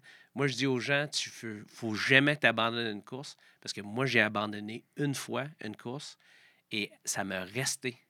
Ça, Ça me restait après. Ça me restait parce que ça m'a donné la permission de, de lâcher. Fait que je- vu que je sais que ça existe, quand quelqu'un, je vois qui veut arrêter, je dis T'es sûr que tu veux arrêter? Mhm. Parce que, tu sais, dans le fond, c'est quoi ton excuse? C'est quoi tu vas dire aux gens quand tu vas dire J'ai abandonné C'est quoi tu vas leur expliquer tu sais? Puis souvent, les gens ils disent Hey, Écoute, il n'y a rien qui est bon, il y a rien qui bon, bon que je vais dire, donc je continue. Fait que, Mhm. En tout cas, mais c'est pour ça que mon, mon style de coaching, puis le monde dit c'est quoi ton style, mais mon style de coaching, c'est vraiment de comprendre la, la personne en premier, pas vraiment la, tu sais, que- laquelle vitesse tu cours ou euh, qu'est-ce que tu bois. Souvent, le monde me parle de nutrition, puis je fais Hey man, je buvais du coke là, dans, un, dans une compétition. Come on, là. Arrêtez avec la nutrition. Prends qu'est-ce que tu penses qui va être bon pour toi, pratique-les. Essaye-le un petit peu avant. puis- try it, it'll, you'll love it. Tu sais, c'est comme banane et coke flat, là. C'est ça qu'on prenait, là. Ça marchait. Là. Ça marchait, là, tu sais. euh, en tout cas, euh, je, je- Ah Non, mais c'est hey, tellement parfait. Mais moi, je veux, je veux t'amener vers euh, tu sais, cette. euh, tu sais, comprendre quelqu'un, comprendre un athlète, là, ça prend du temps. Puis c'était un point que j'avais vraiment envie qu'on parle parce qu'on en a parlé en pré-entrevue. tu sais. Quand l'athlète vit une victoire, quand l'athlète vit euh, une déception, on va dire, Mm. tu sais, le, le, le, le toll, en anglais, la, la charge, le toll, c'est quoi en français? C'est le, le fardeau ouais. le fardeau, tu sais, le coach a envie. Puis tu sais, tu me dis en entrevue, tu on parle jamais de ça. Non. Non, parce qu'on est, on est des coachs. Fait que t'es supposé d'être comme tout le temps un coach. Mais t'es pas un coach. Mais non, j'étais un, humain, en premier. un autre humain, tu sais. Ouais, j'ai un humain qui fait comme qui a, qui a le talent, assez, assez de talent pour être un coach. Tu sais? Fait que c'est pas. Mais j'étais un humain avant. Là. Ouais. Puis comment tu comment ça t'affecte? Sais, la victoire t'affecte de manière positive, mais toi, tu vois aussi justement le cycle de trois ans. Tu es tout le temps en train de penser, tu dis à ton athlète, quand je te dis de quoi, je te dis pas. Je, je- je te fais pas du small talk, man. Non. Je suis en train de te coacher, genre. Ouais, ouais. C'est c'est vraiment frustrant parce que tu sais exactement qu'est-ce qui s'en vient, mais la personne ne sait pas. Tu essaies de lui expliquer, mais tu vois qu'il ne te croit pas. Puis c'est comme, hey, c'est. Écoute, ça fait, des, ça, ça fait depuis toute ma vie que je fais ça. Il y a des gens que je, moi, je suis coach plus longtemps que eux ils ont vécu sur la Terre. OK? Fait que là, garde, là. J'ai un, 30 petit- ans, j'ai un là, petit échantillon. depuis là. que t'es bébé, c'est ça que je fais dans la vie, tu sais. Fait que Ouais. quand je te dis quelque chose, c'est... Tu sais, des fois, je peux me tromper. Oui. Puis c'est... un bon coach réalise quand il s'est trompé, puis il est capable de l'admettre, là. Mais c'est de plus en plus rare que je me trompe sur qu'est-ce que je suis en train de voir devant moi, tu sais. Ouais. Fait que euh, c'est vraiment frustrant, puis on peut pas en parler à personne. Parce que tu peux pas dire à quelqu'un que tu coaches que tu es frustré de la, de la ra- relation que tu es en train d'avoir. tu sais. C'est vraiment, c'est vraiment pas, c'est pas nécessairement productif dans notre relation. Fait que faut que tu, faut que tu dises, OK, fait que t'en parles avec ta blonde. C'est ça que j'allais dire. Tu sais, toi, tu as, la chance de pouvoir avoir- compter sur un, un pilier solide là, pour pouvoir jaser de ça. Oui, puis elle, elle a eu des coachs qu'elle a adorés, puis elle a comme jamais réalisé comment que leur coach vivait le après entraînement ou après victoire ou défaite. Jusqu'à ce. Elle, elle m'a vu Ouais. le vivre, tu sais. Quand, quand, quand tu as des attentes par un athlète puis ça va pas bien, hey, t'es à l'envers. Absolument, je suis jamais surpris d'une performance, mais des fois, je suis surpris. Puis je fais, oh, qu'est-ce qui est arrivé, tu sais? Puis c'est quoi qui c'est quoi qui te met à l'envers? C'est-tu euh, c'est-tu le fait d'être surpris dans ce que tu as anticipé ou c'est le fait de tu sais que tu vas avoir à, à ramasser cette personne-là, puis là, tu es un peu en dehors de ton plan de match? Ben, tu sais que tu vas être blâmé en first. Mhm. Tu sais, fait que là, tu. C'est le, le naturel de l'athlète, c'est pas de se blâmer lui-même, c'est de blâmer le- l'entourage. Euh, surtout l'athlète de haut niveau. Les athlètes de haut niveau sont vraiment. C'est vraiment dur à coacher des athlètes de haut niveau parce que ils, ils veulent que l'entourage cherche des solutions pour eux. Si ça va bien, mais c'est grâce à eux. Si ça va mal, c'est grâce à leur entourage. C'est souvent ça. Ouais. Puis à un moment donné, il y a des athlètes qui prennent la maturité puis ils réalisent OK, OK, attends, là, on- it takes two to tango. Là. Ils réalisent qu'ils ont. En fait, l'athlète a beaucoup plus à, à rapport avec ses propres performances que le coach. Mhm. Ça, c'est, ça, c'est fascinant parce qu'au début, moi, je pensais que je valais 80% de la performance de l'athlète. Puis, puis non, c'est 10 ou 20 c'est, c'est, c'est vraiment minime. Mais c'est pour ça que chaque affaire, si l'athlète t'écoute vraiment, là, Ouais. ben, ça va être profitable pour un. Pour le, fait qu'il va maximiser le 20% que moi, je suis capable d'y donner Exact. Puis 80% vient de l'athlète. Quand l'athlète peut réaliser que, écoute, la, la, la, la, la grande rapport de leur performance viennent quand même de leur engagement, autant les victoires que les défaites. Parce que les- les- c'est ça qui arrive. Les victoires, c'est comme Ah, right. I did it myself. Mhm. Puis de plus en plus, les gens euh, reconnaissent leur entraîneur. Ouais. C'est quelque chose que les gens ne faisaient pas avant. Mais on a vu à la télévision, surtout les joueurs de tennis. Les joueurs de tennis sont aïe Ça commence avec Federer. Federer, quand il faisait un speech après une victoire, remerciait tout son entourage avant. À cette heure, tout le monde fait ça. Tu, à un moment donné, tu te dis, OK, c'est-tu vraiment vrai? Parce Ouais. qu'il il renvoie tous les six mois, leur coach. mais, mais il y a comme un, un réflexe à cette heure de remercier leur entourage. Ouais. Puis moi, je le vis beaucoup. Euh, je pense qu'à cause de la relation que je bâtis avec mes athlètes, les, les gens me remercient énormément. C'est très, très gratifiant. Euh, que, ce que je n'avais pas en natation. En natation, quand tu coachais, euh, you were only as good as your last competition. Puis encore, Alex Sereno, il connaît ça. Tu étais comme le meilleur coach au monde quand ton équipe allait bien, mais quand ton équipe n'était pas bien, ben, il pensait à une façon de te renvoyer. tu. Fait que ça, c'est. J'ai passé à travers bien des tempêtes en tra- entraîneur de natation. là.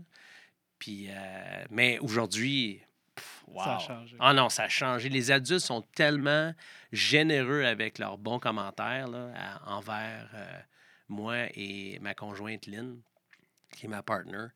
Euh, puis le fait que c'est une entreprise et non un club non, Mhm. non lucratif, ça change beaucoup parce que the buck stops here là, avec, avec moi. Fait que, Exact. mais les gens sont vraiment, sont vraiment cool. Fait que ça, c'est ça qui a changé Ouais. euh, depuis des années. euh, fait que je le vis beaucoup mieux euh, comme entraîneur. Euh, beaucoup moins de frustration parce que les gens, quand c'est le temps de remercier, ils le font. Puis ils le font publiquement, puis ça fait vraiment. c'est- Écoute, c'est, c'est incroyable comment ça fait du bien. Ouais. C'est pas toujours nécessaire, Mais ça fait du bien. mais ça fait du bien. Ouais. Le podcast Jamais assez vous est présenté par Café Barista. Café Barista, c'est l'entreprise avec laquelle j'ai sans doute le fait le plus d'excès au niveau de mes achats café. Moi, je, je suis un petit peu obsessif au niveau de mon café le matin. Et euh, tout mon entourage m'en est reconnaissant parce que oui, à chaque fois que quelqu'un vient à la maison, chez nous, ou quelqu'un vient à la clinique, la plupart des gens savent qu'on va leur offrir un excellent café.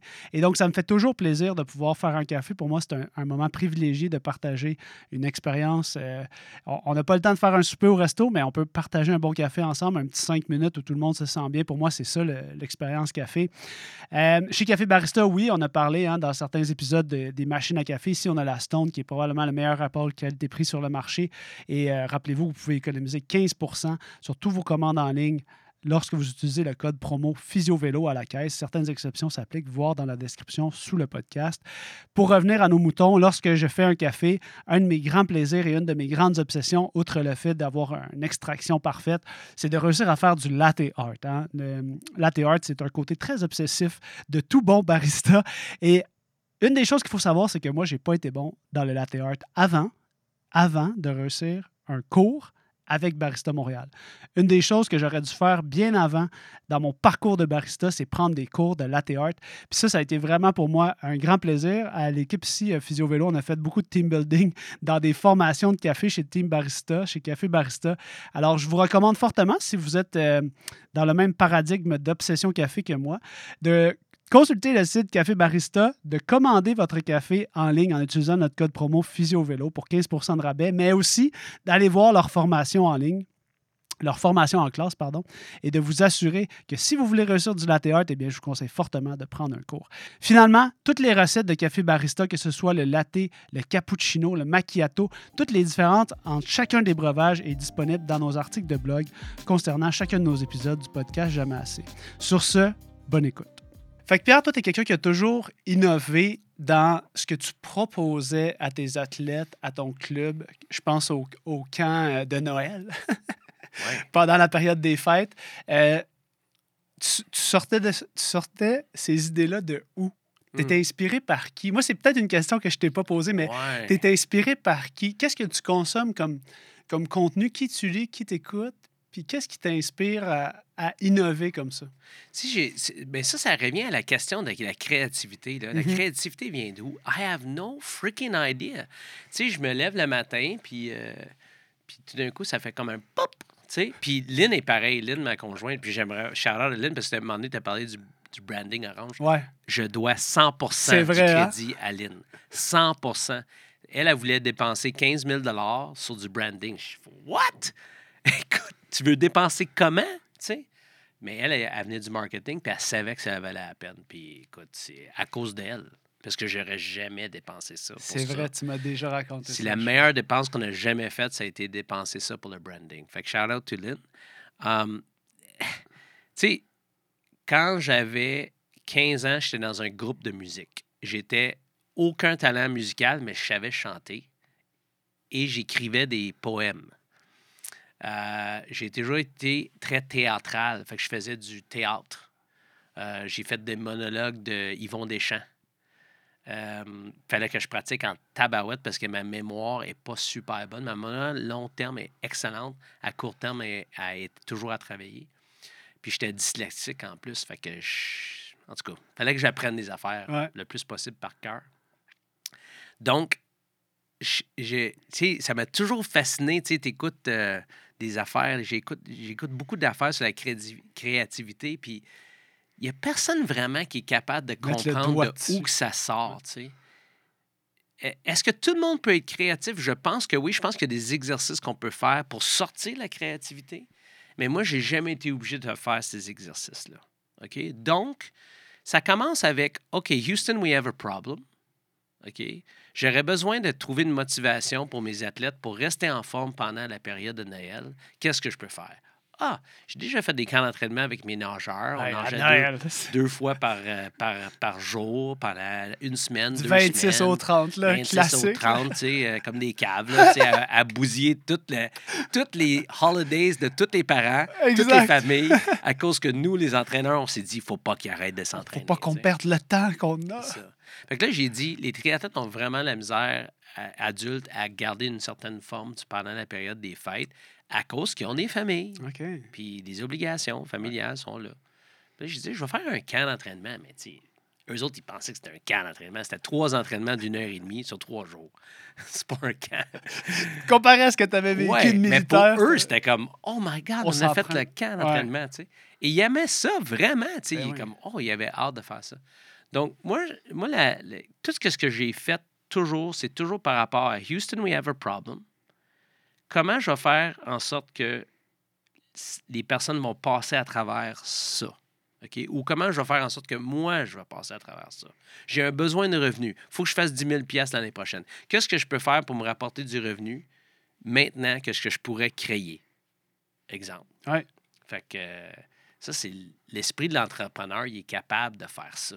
Un vrai entrepreneur est capable de dire Oh, OK, euh, faut que je trouve l'argent Ouais. faut que je fasse de quoi. Tu sais, comme les, les restaurants durant la pandémie qui ont trouvé une façon d'être traiteur, Exact. livreur. Ouais. Ben, il y en a, c'est pas toute la gang qui ont fait ça. Il y a quelques-uns qui l'ont fait, puis les autres qui ont copié. Les vrais innovateurs, c'est ceux-là qui l'ont fait. Le deuxième excellent innovateur, c'est lui qui l'a fait mieux. exact. Donc, tu sais, Apple, c'est do better. Ouais. C'est pas les. Eux autres, ils n'ont pas commencé tout ça. Là. Ils ont juste tout le temps fait mieux. En tout cas, ça, c'est un autre débat. Euh, donc, moi, je suis la personne qui crée. Puis après ça, immédiatement, je me dis, OK, là, je l'ai créé. Là, il faut que je trouve une façon de le faire le mieux possible. Puis, de où que ça vient, je ne sais pas, mais ça vient de nécessité. Ouais. J'ai pas le choix, faut que ça sorte. tu sais. Mais il y a quelque chose dans le sentiment d'urgence parce que, Ouais. Mais il faut que je sois reposé. oui, Tu sais, l'affaire, c'est que c'est urgent, mais si je suis fatigué puis tanné, ça sortira pas. c'est ça, tu dis, je me lève le matin reposé, puis là, hop, un petit flash. Euh, pip! Tu sais, euh, tu l'as processé. je vais prendre une marche. Mhm. Euh, il- euh, marche dans la pluie, c'est là que je suis le plus créatif. Colin. Dans voiture. Voiture tout seul, durant la nuit, en train de revenir des vacances, c'est là que j'ai eu mes meilleures... Toutes mes meilleures idées que j'ai eues dans ma vie, c'est en revenant de vacances, en conduisant une voiture dans la nuit. Wow. Ouais. Fait que, Fait que dans j'ai un espèce de moment où ce que. Non, non, c'est parfait Ouais. parce que c'est comme ton esprit euh, vagabonde, puis là, il, il sait qu'il y a un- une tâche là en, en- Ouais. en arrière qu'il faut qu'il trouve une solution, puis là, Ça sort. ça sort. Là. Pip. Tu sais, puis, puis absolument, ça sort par rapport à qu'est-ce que moi, je pense que je serais capable de livrer. Ouais. Parce que, puis qu'est-ce qui est bon, c'est que quand j'en parle avec Lynn, elle fait Euh, Non, man, ça va prendre tellement de travail pour faire qu'est-ce que tu as le goût de faire. Ça sera pas simple. C'est beaucoup d'investissement de temps que tu n'as pas. Ouais. Donc, go think again, puis reviens avec quelque chose de plus simple.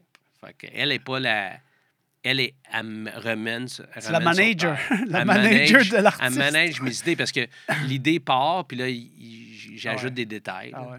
J'ai un peu la même relation. hein. Ouais, Aussi, c'est je suis hype, puis là, ma conjointe est comme.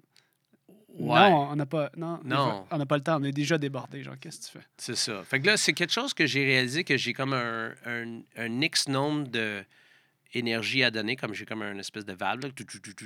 J'ai ça. Là, si j'en gruge, ben, il en restera pas plus. Exact. Si j'ai pas plus d'énergie. Puis en fait, j'ai de moins en moins d'énergie. Fait que j'ai besoin de plus en plus de repos. En tout cas, mais c'est, c'est, c'est par nécessité. Euh, puis la pandémie, c'était comme the best necessity creator Eh. of ever. Moi, là, ça a été fantastique. Ce stress-là? La première Ouais. année là, de cette pandémie-là, la deuxième année, c'était comme hey, ben tout, trop long. Là. Ouais. C'est quasiment trois ans finalement. Mais la première année, c'est comme hey, pour innover, là, c'était wow. T'étais high? Ah, j'étais comme oh my God. Puis en plus, j'étais reposé parce que j'avais plein de temps. Je me réveillais plus à 5 heures du matin pour donner des workouts. Je donnais pas de, plus de workouts en présentiel du tout. Fait que j'avais que de l'énergie, puis du temps, puis de la créativité. Et je faisais des affaires, là. Puis le monde disait, My God, Pierre, ça sort de où, toutes ces C'est ça, hein, parce que tu as sorti des. Moi, je me rappelle d'avoir vu des trucs sur les réseaux sociaux qui passaient. Tu lançais des défis au monde, puis Ouais. j'étais comme, my God, là, c'est comme si ça t'avait. Ouais, t'avais comme un. C'est vrai qu'en rétrospective, c'est vraiment que tu as eu un élan de créativité Ouais. qui s'est vraiment. euh, Oui, puis ça venait du nécessité, puis du le fait Repos. que j'étais vraiment reposé. mhm. Um, tu sais, j'ai- sais, comme quand je coachais en natation, quand j'étais entraîneur-chef, c'était plus difficile d'avoir des bonnes idées. Quand j'étais adjoint, c'était plus facile parce que j'avais pas le fardeau de la pression d'être entraîneur-chef. Ouais. Euh, Puis là, vu que le club de triathlon, ben là, j'avais de l'énergie, j'avais du temps parce que j'étais plus comme tout le temps tour sur place aux entraînements. Puis j'avais Lynn pour m'aider parce qu'elle aussi, elle avait comme fuck all à faire, là, tu sais. Mhm. Euh, ben là, on a dit, OK, là, il faut qu'on survive. Faut qu'on fasse du revenu parce qu'on est dans une entreprise où on avait un club de triathlon qui Ouais. s'entraînait ensemble. Là, OK, on a un club de triathlon qui s'entraîne plus ensemble. Qu'est-ce qu'on fait? Um, puis avec cette énergie-là, ben là, on a sorti des idées euh, qui, qui nous a amené à un next level. là. Euh, Moi, je veux savoir comment s'est opéré cette transition-là, parce que tu m'as dit pendant la pandémie, Ouais. je suis le club qui a le plus innové au Oui. monde en Ah triathlon. Ah non, je suis 100% sûr qu'il n'y a pas un club au monde en triathlon qui a innové comme nous. Je suis 100% sûr. Puis, j'ai pas de comparaison. J'ai juste les comparaisons locales. Ouais, exact. Mais, je veux dire, si quelqu'un me disait, j'ai- fait innover plus que toi, je dis, prove it, man. Tu sais? On était en vacances à Cocoa Beach pendant que les gens couraient pour du papier de toilette dans les Costco puis les, les affaires. Puis on était, what the fuck, qu'est-ce qui arrive là? Euh, puis nous, on était comme à Cocoa Beach, parce que tout le monde se donnait des becs puis des caresses, puis tout le monde était ensemble. Là. puis là, le Québec est en train de virer en envers, tu sais.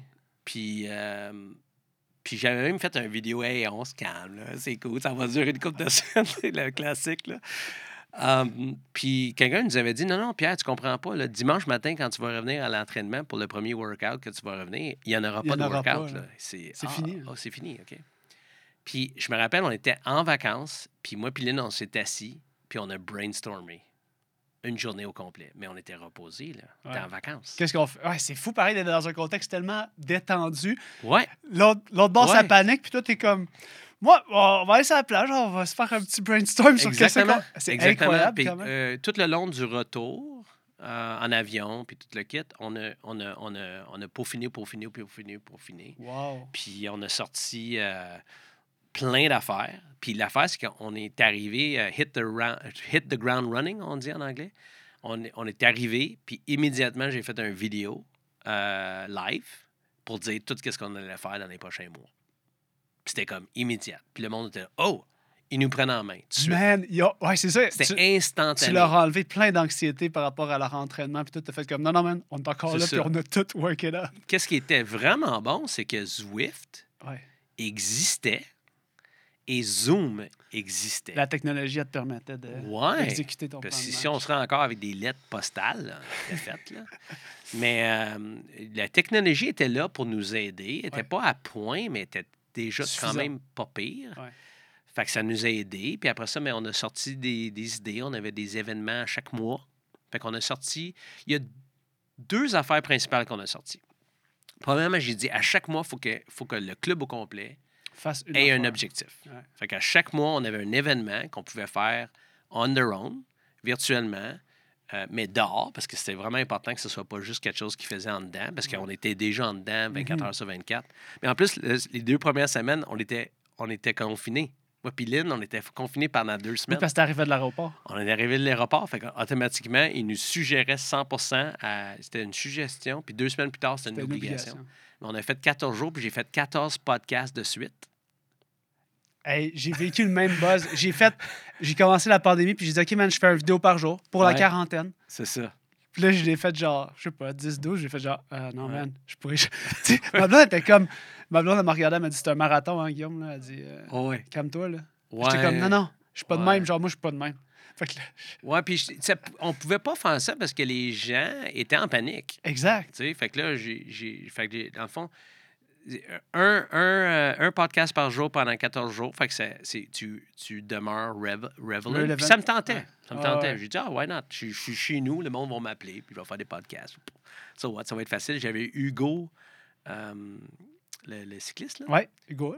Bon, ben ça, ça a été mon, mon, un des podcasts que j'ai fait. Wow. J'ai écrit euh, direct. euh, J'ai dit, hey Hugo, euh, t'es en, t'es en Italie, t'es pas en train de t'entraîner, ça te tente de faire un podcast? Il me connaissait zéro. Là. Il dit, ben, sure. Il me connaissait pas. Wow. Il dit, sure, why not? Fait que euh, j'ai fait plein d'affaires comme ça, un avec Pierre Lavoie, Cathy Tremblay, euh, plein de monde, là, en- sur le téléphone là, pendant une demi-heure. Incroyable. Euh, fait que là, on a fait un événement par mois. Yes. Puis après ça, on a fait qu'est-ce qu'on a appelé le Orangeman. Ouais. Puis ça, ça a été comme un. J'ai dit, moi, là, j'aime ça le multisport. Puis quand j'étais jeune, j'avais organisé un décathlon du multisport. OK? Fait que là, c'était 10 épreuves. Il y avait du bowling, du golf, du, de la course à pied, de la natation. Il y avait plein d'affaires. Il y avait 10 épreuves. Puis j'ai organisé ça avec, avec 10 chums. Puis j'avais demandé à chacun c'était quoi ta spécialité? Fait qu'on avait chacun notre spécialité. Puis on a tout regroupé ensemble pour faire Une épreuve. 10 épreuves sur une fin de semaine. Fait que ça a commencé un vendredi soir à minuit. Ça a commencé à minuit vendredi soir. Puis ça finissait dimanche. Fait qu'on avait fait les 10 épreuves comme un décathlon. Puis là, j'ai, j'ai dit, hey, c'est vrai, on avait fait ça. J'ai pensé à ça. J'ai dit, qu'est-ce que je pourrais faire avec les athlètes qui va durer le temps de la pandémie? Parce que là, à un moment donné, on était comme pas mal sûr que ça allait durer quand même un certain temps. Ouais. Fait que j'ai dit, on va rendre ça jusqu'à la fin de la saison. Il nous reste cinq mois. Puis je vais leur faire faire 10 épreuves. C'est à peu près deux par mois, plus une épreuve par équipe. Fait que- puis on a fait faire des médailles. Puis on a inventé une affaire, euh, les rebelles, les guerriers, puis les leaders. Il y avait trois niveaux. Rebelle, c'était le plus facile. Leader, c'était le deuxième. Puis guerrier, c'était basé sur les distances, en tout cas plein d'affaires. Puis il y avait 10 épreuves. Puis on a fini avec le défi 3M. Puis le défi 3M, c'est qu'il fallait qu'on monte trois fois Bromont, là, mais de différentes façons, plus du vélo, plus la course à pied, en tout cas. Puis ils finissaient en haut, puis on leur donnait leur médaille. Boum! Boom. Ouais. Puis on a des photos à l'appui de ça. Puis ça, c'était la première année de pandémie. Puis le- les gens, on avait, on avait comme 200 athlètes.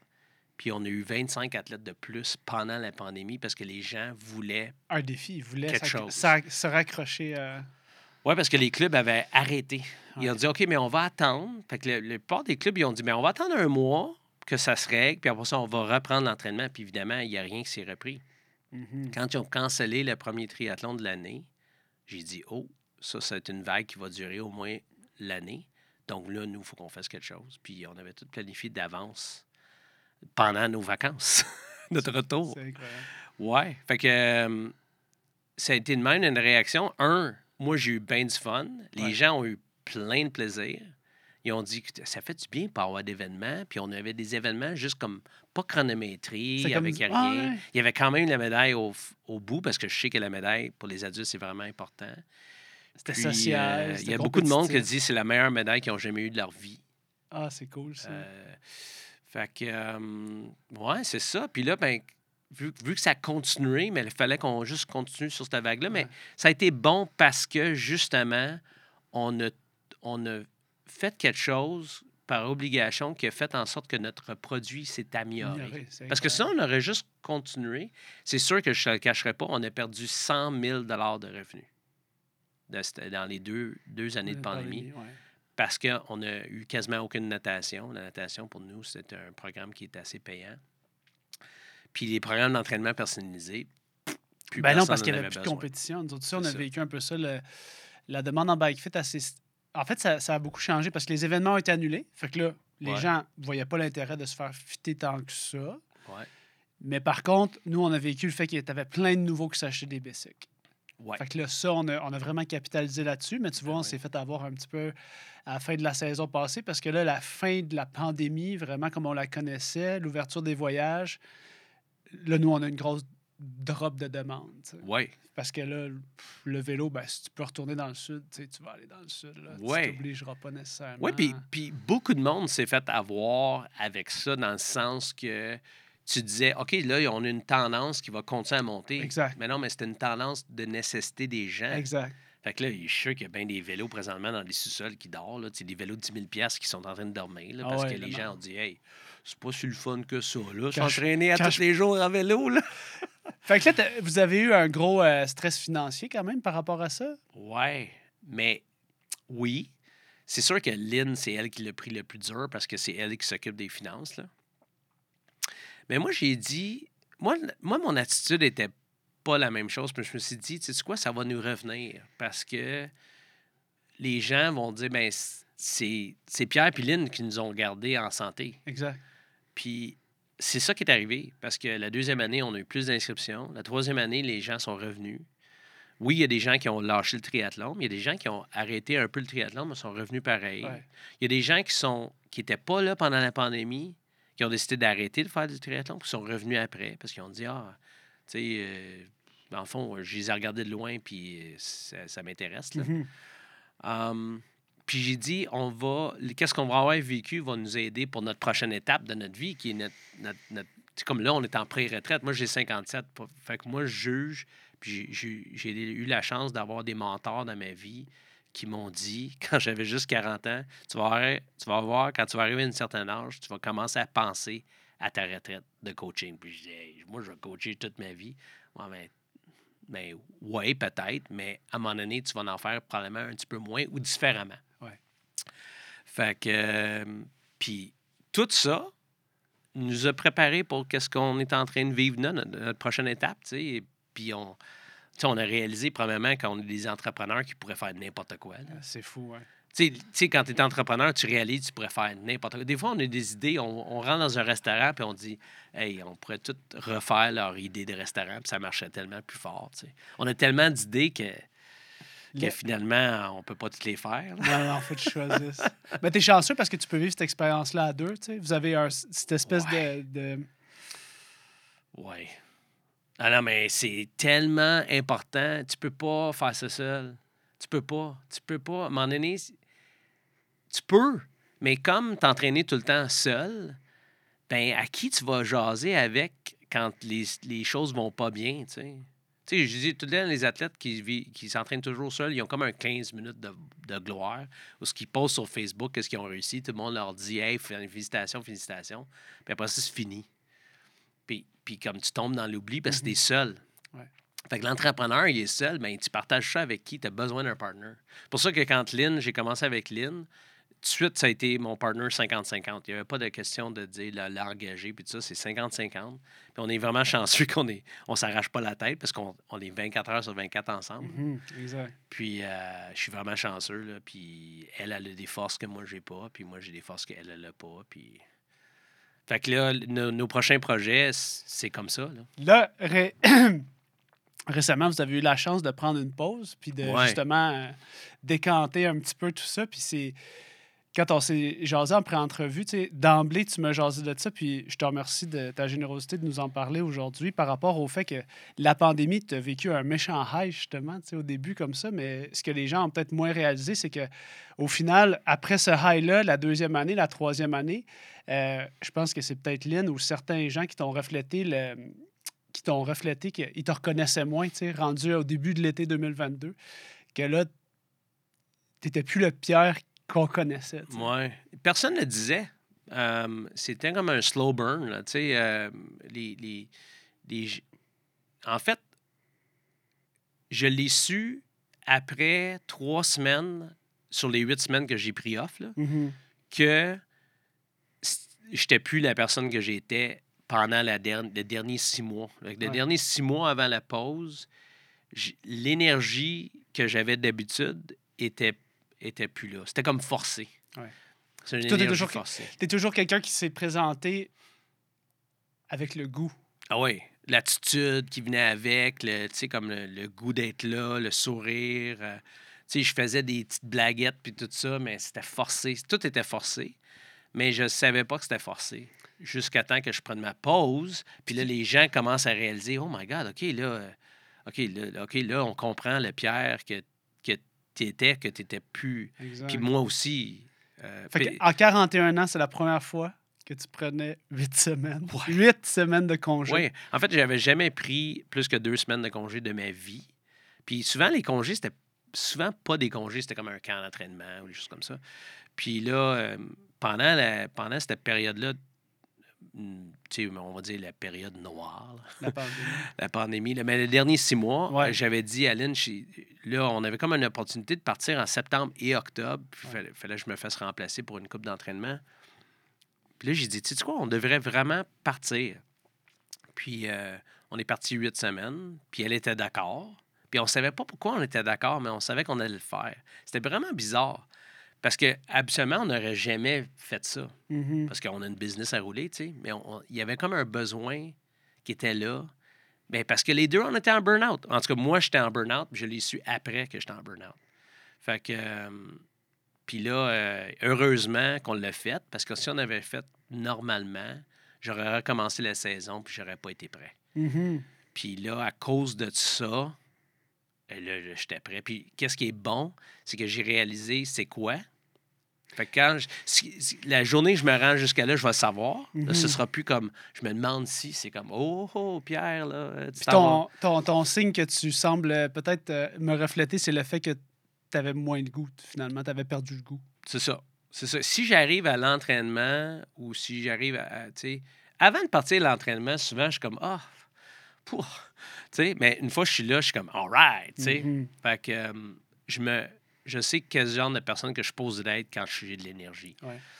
Mais avant la pandémie, je prenais toujours des petites vacances, une ou deux semaines de pause à toutes les 8 à 10 semaines. C'était comme ma règle d'or. C'est fou, hein? Ouais, moi j'avais cette règle-là. Tu sais, à toutes les 8 à 10 semaines, je pars pendant au moins une semaine, ou des fois c'est trois jours, quatre jours. Mais il faut que je parte Mhm. Je prenais une petite pause, je, me je prenais un petit recul, puis absolument, je revenais, puis j'étais tout le temps à 100 là.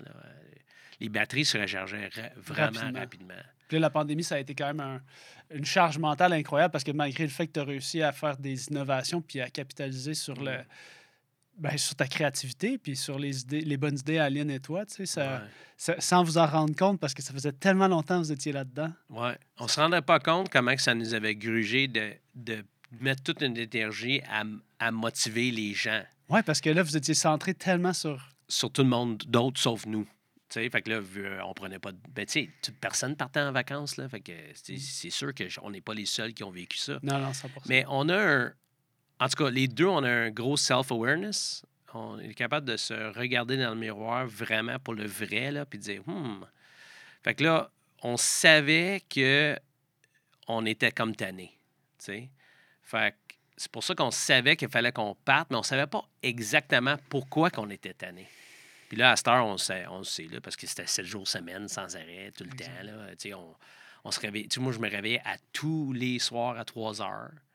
Tous les soirs pendant deux ans de temps, à 3 heures du matin. Puis là, je pensais à la prochaine journée. Je dis, OK, là, il faut que je fasse ça. Puis là, hey, telle personne, j'ai vu qui n'était pas venue à l'entraînement. Je vais, écrire une petite note. Puis, tu sais, tout- tout- Incroyable. tout Ça- le temps ça- ça. ton cerveau renaisse 24 sur 24. Vingt- ouais, c'est ça, tout le temps, tout le temps, tout le temps.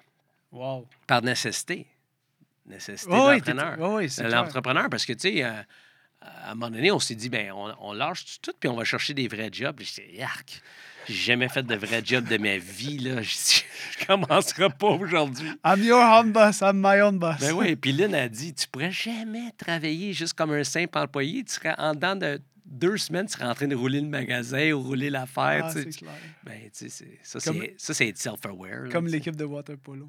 Ouais, c'est ça. C'est comme impossible. C'est comme euh, là, on a toujours dit que tu serais le premier out en Survivor parce que l'erreur en Survivor, il faut jamais que tu prennes le leadership la première journée.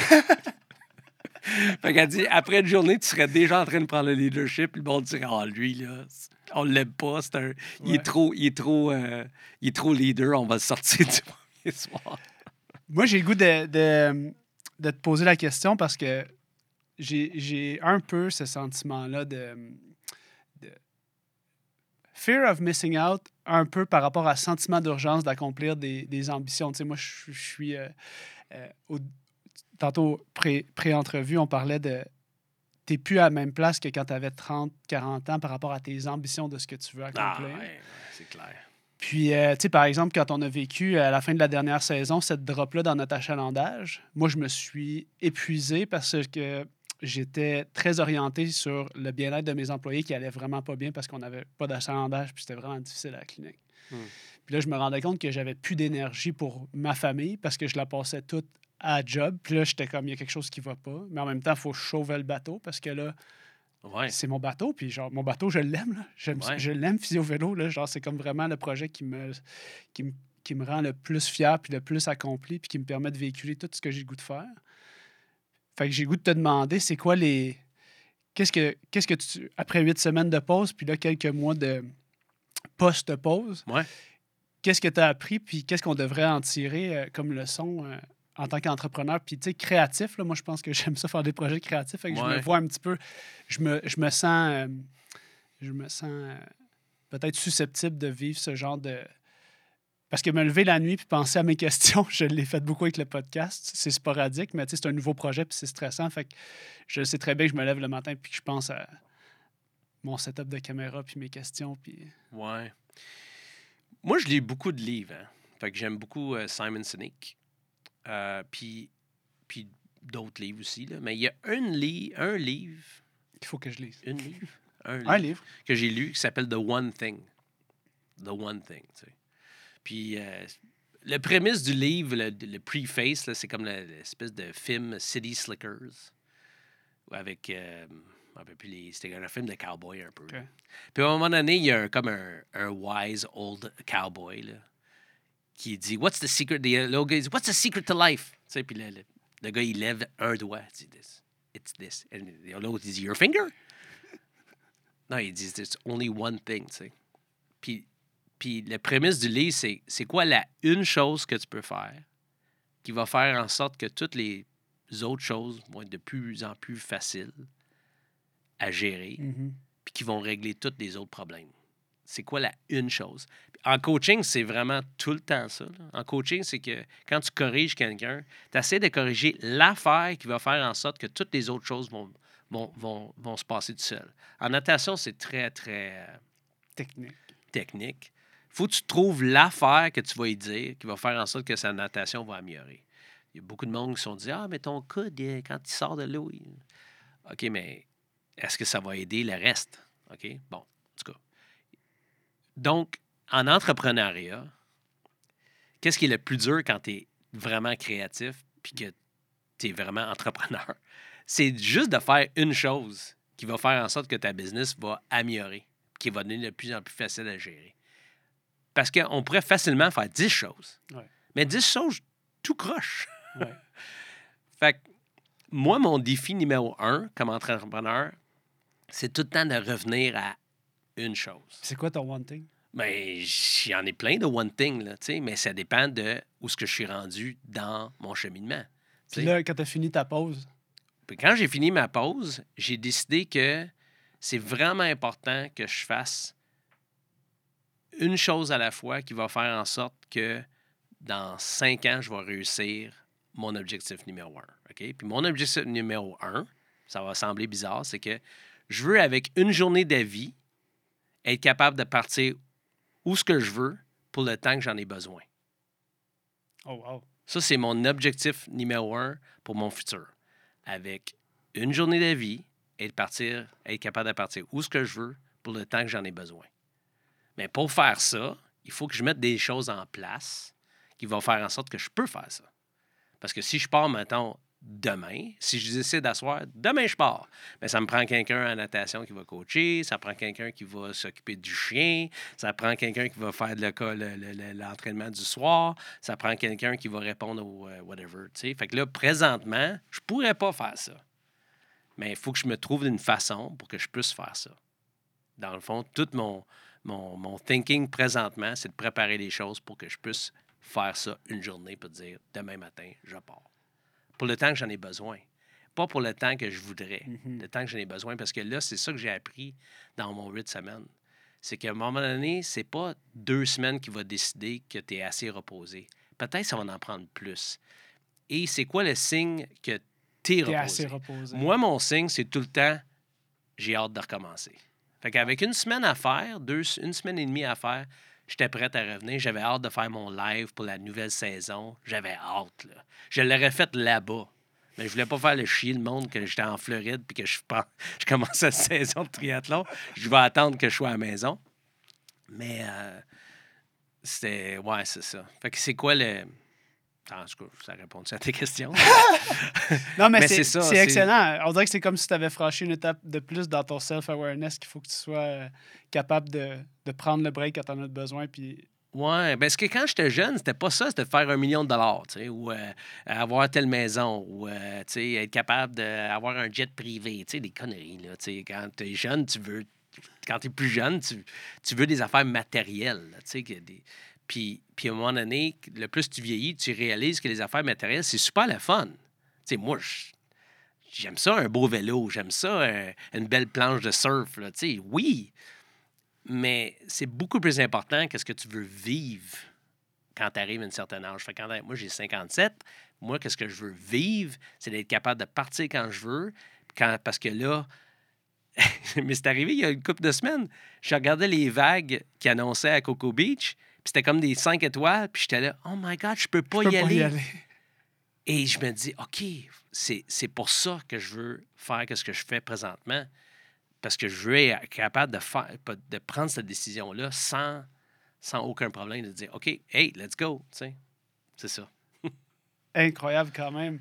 Les, les, les- Est-ce que ça affecte ta définition de succès? J'ai l'impression que ça peut, ça peut Ben peut-être oui. se rapper autour de ça. Genre, Ben dans le sens que là, ton objectif, c'est. Il n'y a rien de matériel. Tu veux juste pouvoir avoir de la liberté dans tes choix. Il y a un YouTuber, je me rappelle pas c'est quoi son nom. Lui, il, entre, il fait des interviews avec des personnes de 80 ans. Wow. OK? Wow. Fait que, euh, il demande des questions. Tu sais, random. C'est même pas un très bon YouTuber, mais le prémisse est vraiment, vraiment intéressant. C'est accrocheur au maximum. C'est vraiment Tout accrocheur. le monde veut savoir moi. comment vivre Pour sa moi. vie. Mais quand tu as 20 ans, tu t'en. Ah, je m'en c'est pas tant. J'ai lu, j'ai lu des livres là-dessus parce que, genre, tu sais, j'ai fait de la gériatrie avant de faire physio-vélo, trois ans de gériatrie. Ah, OK, OK. Puis j'ai trouvé ça fascinant de voir que les gens les plus qui sentaient, qui, sem- qui semblaient ne pas Ouais. avoir de regrets, puis qui semblaient le plus intègres, complets, là, c'était les gens qui étaient occupés, actifs, qui s'occupaient des autres. Tu sais, Ouais. des gens qui avaient des relations, euh, Ouais. beaucoup, beaucoup de relations. Communauté. Exact. My God, ça c'est. euh, Tu sais, c'est c'est valorisant parce que ces gens-là, ils leur en restent pas longtemps devant, mais ils sont, ils sont tellement ouverts en plus. Mais c'est ce- prouvé que les gens qui vivent le plus longtemps, il y a eu une recherche sur Harvard là-dessus, Ouais. basée sur 75 ans d'études, qui a dit que le number one, euh, être heureux puis vivre longtemps, c'était la communauté. C'est les relations. En fait, c'est pas une communauté de 100 personnes, c'est les relations que tu maintiens durant ta vie ou que tu as présentement. Euh, moi, je peux honnêtement dire que si je meurs demain matin, j'ai aucun regret. Honnêtement, là, demain matin, je meurs puis je fais Waouh, OK, j'ai réussi une belle vie. Ça, c'est vraiment important d'être capable d'évaluer ça. Tu sais, la définition du succès, c'est que si demain matin, tu meurs, est-ce que tu as vécu qu'est-ce que tu voulais vivre? Mhm. tu sais, avec les valeurs que tu as? Fait que si la réponse est oui, Quand est-ce que tu as commencé à, success. à te poser cette question-là? Euh, j'ai toujours posé cette question-là parce que j'ai fait un- une pièce de théâtre quand j'avais 16 ans, au secondaire. Puis j'étais. euh, je ne me rappelle plus le nom du pièce de théâtre. Ça a été inventé par moi puis mes collègues. Puis j'étais dans un, euh, un coffin, À la fin. Ouais, un cercueil, oui. un cercueil. Puis euh, ça venait de quelque chose que j'avais lu que dire à la fin, quand tu vas mourir, tu vas pas dire Ah, j'aurais dû euh, voyager, euh, voir les pyramides en Égypte. Euh, j'aurais, ah, j'aurais aimé ça avoir une Lamborghini quand j'étais plus vieux. euh, c'est pas ça. Tu, tu- tu vas penser à tes proches. Quand tu vas à la fin, fin, fin, tu vas penser à tes proches, puis tu vas espérer d'avoir vécu une bonne vie, puis d'avoir transmis des bonnes valeurs aux gens. tu sais. Puis quand le YouTuber parle avec des 80 ans, c'est, c'est tout est orienté par ça. Tu sais, leurs petits-enfants, leurs enfants, euh, est-ce qu'ils ont passé des bonnes valeurs? Est-ce qu'ils ont vécu une bonne vie? Ils ont, sont, sont-ils fiers de ce qu'ils ont fait? sais, jamais rien à voir avec l'argent puis les besoins matériels. tu sais. Donc, euh, depuis 16 ans, depuis l'âge de 16 ans, je sais ça, qu'à la fin, je veux être capable de dire Hey, you did Mhm. it. tu sais. You- you- tu sais. C'est pour ça que j'ai toujours fait qu'est-ce que ça me tentait de faire au lieu d'attendre. euh, don't wait, don't save the good stuff for later. C'est une petite phrase qui, était, qui est dans l'espèce de film cucu euh, Paradise avec euh, Julia Roberts, puis. Oui, oui, oui. euh, je me rappelle plus c'est quoi l'acteur, là. Ouais. Puis, donc, elle, elle le dit dans le film, puis moi, puis Lynn, on a accroché là-dessus parce qu'on a toujours vécu comme ça. Pas attendre à demain avant de faire les choses que tu as le goût de faire aujourd'hui. Mhm. Que c'est pour ça que, ça fait comme le monde, il dit, hey, ça fait comme 25 croisières qu'on fait, là, mais on n'a pas attendu d'avoir la retraite avant de commencer des affaires. Fait que c'est pour ça que moi, quand j'ai décidé que je voulais être un, un entraîneur de natation, même si ma mère a dit, qu'est-ce que tu vas faire dans ta vie avec ça? Ben moi, j'ai dit, ouais, mais c'est ça que j'aime. Et je suis bon. Fait que je vais faire ça, tu sais. L'épisode d'aujourd'hui est aussi rendu possible grâce à la collaboration d'Hiver Studio, H-I-V-E-R Studio. Hiver Studio, c'est Simon Cahouette et son équipe qui ont généreusement accepté de participer au projet de podcast Jamais assez. Ça fait plus de deux ans que je travaille avec euh, l'équipe d'Hiver Studio et j'ai une expérience incroyable dans la production de notre contenu. Tout ce que vous avez vu sur les réseaux sociaux, une grande majorité de ce qui a été produit a été produit par l'équipe de Simon Cahouette. C'est une personne incroyable, mais c'est aussi euh, un producteur vidéo acharné, minutieux, qui fait attention à tous les petits détails, qui prend du temps euh, pour bien setuper en bon français le studio dans lequel on enregistre. C'est lui aussi qui m'a appris que peu importe la caméra qu'on utilise, l'important c'est la lumière. Alors si vous continuez à vous acheter des grosses caméras parce que vous pensez que vous allez avoir une meilleure image, c'est tout faux. Il vous faut des meilleures lumières, un meilleur éclairage et ça donne bien. Simon en a, en a plein son van, en a plein dans sa minivan. Donc, euh, je vous encourage à communiquer avec Hiver Studio si vous avez des besoins de production et je le remercie du fond du cœur. Simon, merci de participer à la production de notre contenu, autant vidéo que audio. Sur ce, bonne écoute.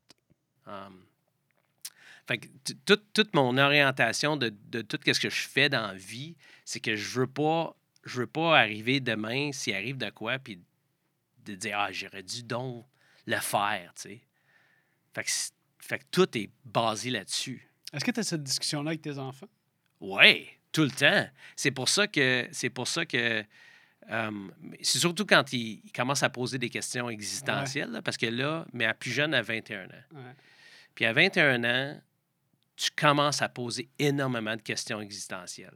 Tu sais, si je suis en train de faire ce que je veux, je devrais-tu, tu sais, puis veux, veux pas, le peer pressure alentour, Mm. est vraiment, vraiment fort. Puis nous, on a toujours euh, dit, on a toujours juste encouragé nos enfants dans tout ce qu'ils voulaient faire. Ouais. Tu sais, fait que, euh, je me rappelle la première discussion que j'ai eue, Nicolas, il avait 5 ans, puis il voulait être mécanicien. OK? Bon.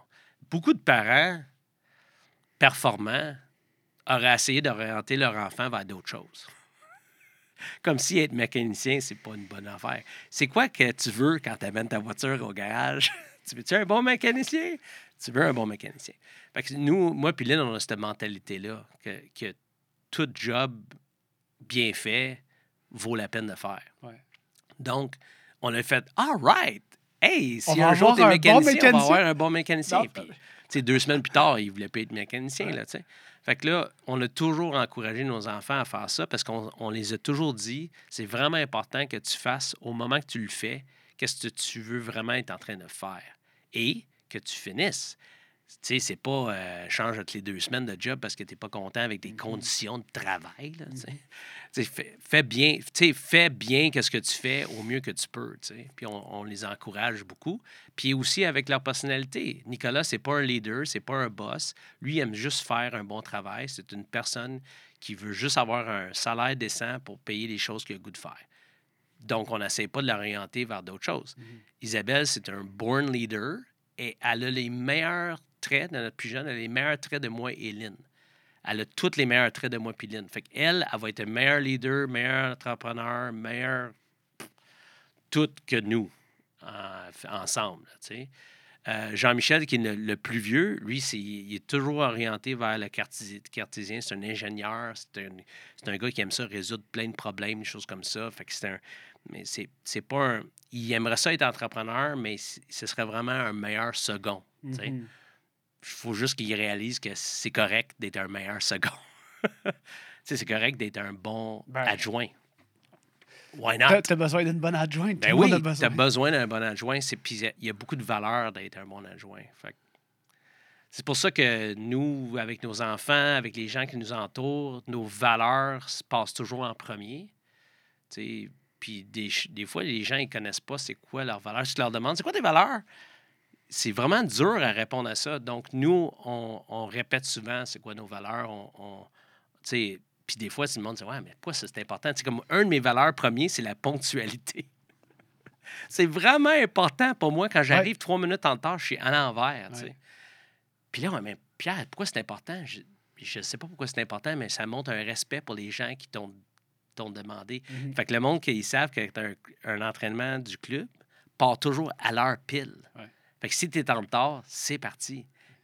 Puis pourquoi tu fais ça, Pierre? Pour le respect pour les gens qui sont arrivés en avance. C'est pour eux que je le fais. Puis tu es arrivé en retard, ben, fait que c'est ça, en tout cas. Partie des affaires. Cette discussion-là, est-ce que tu l'as avec des athlètes des fois? Hum, ouais, non.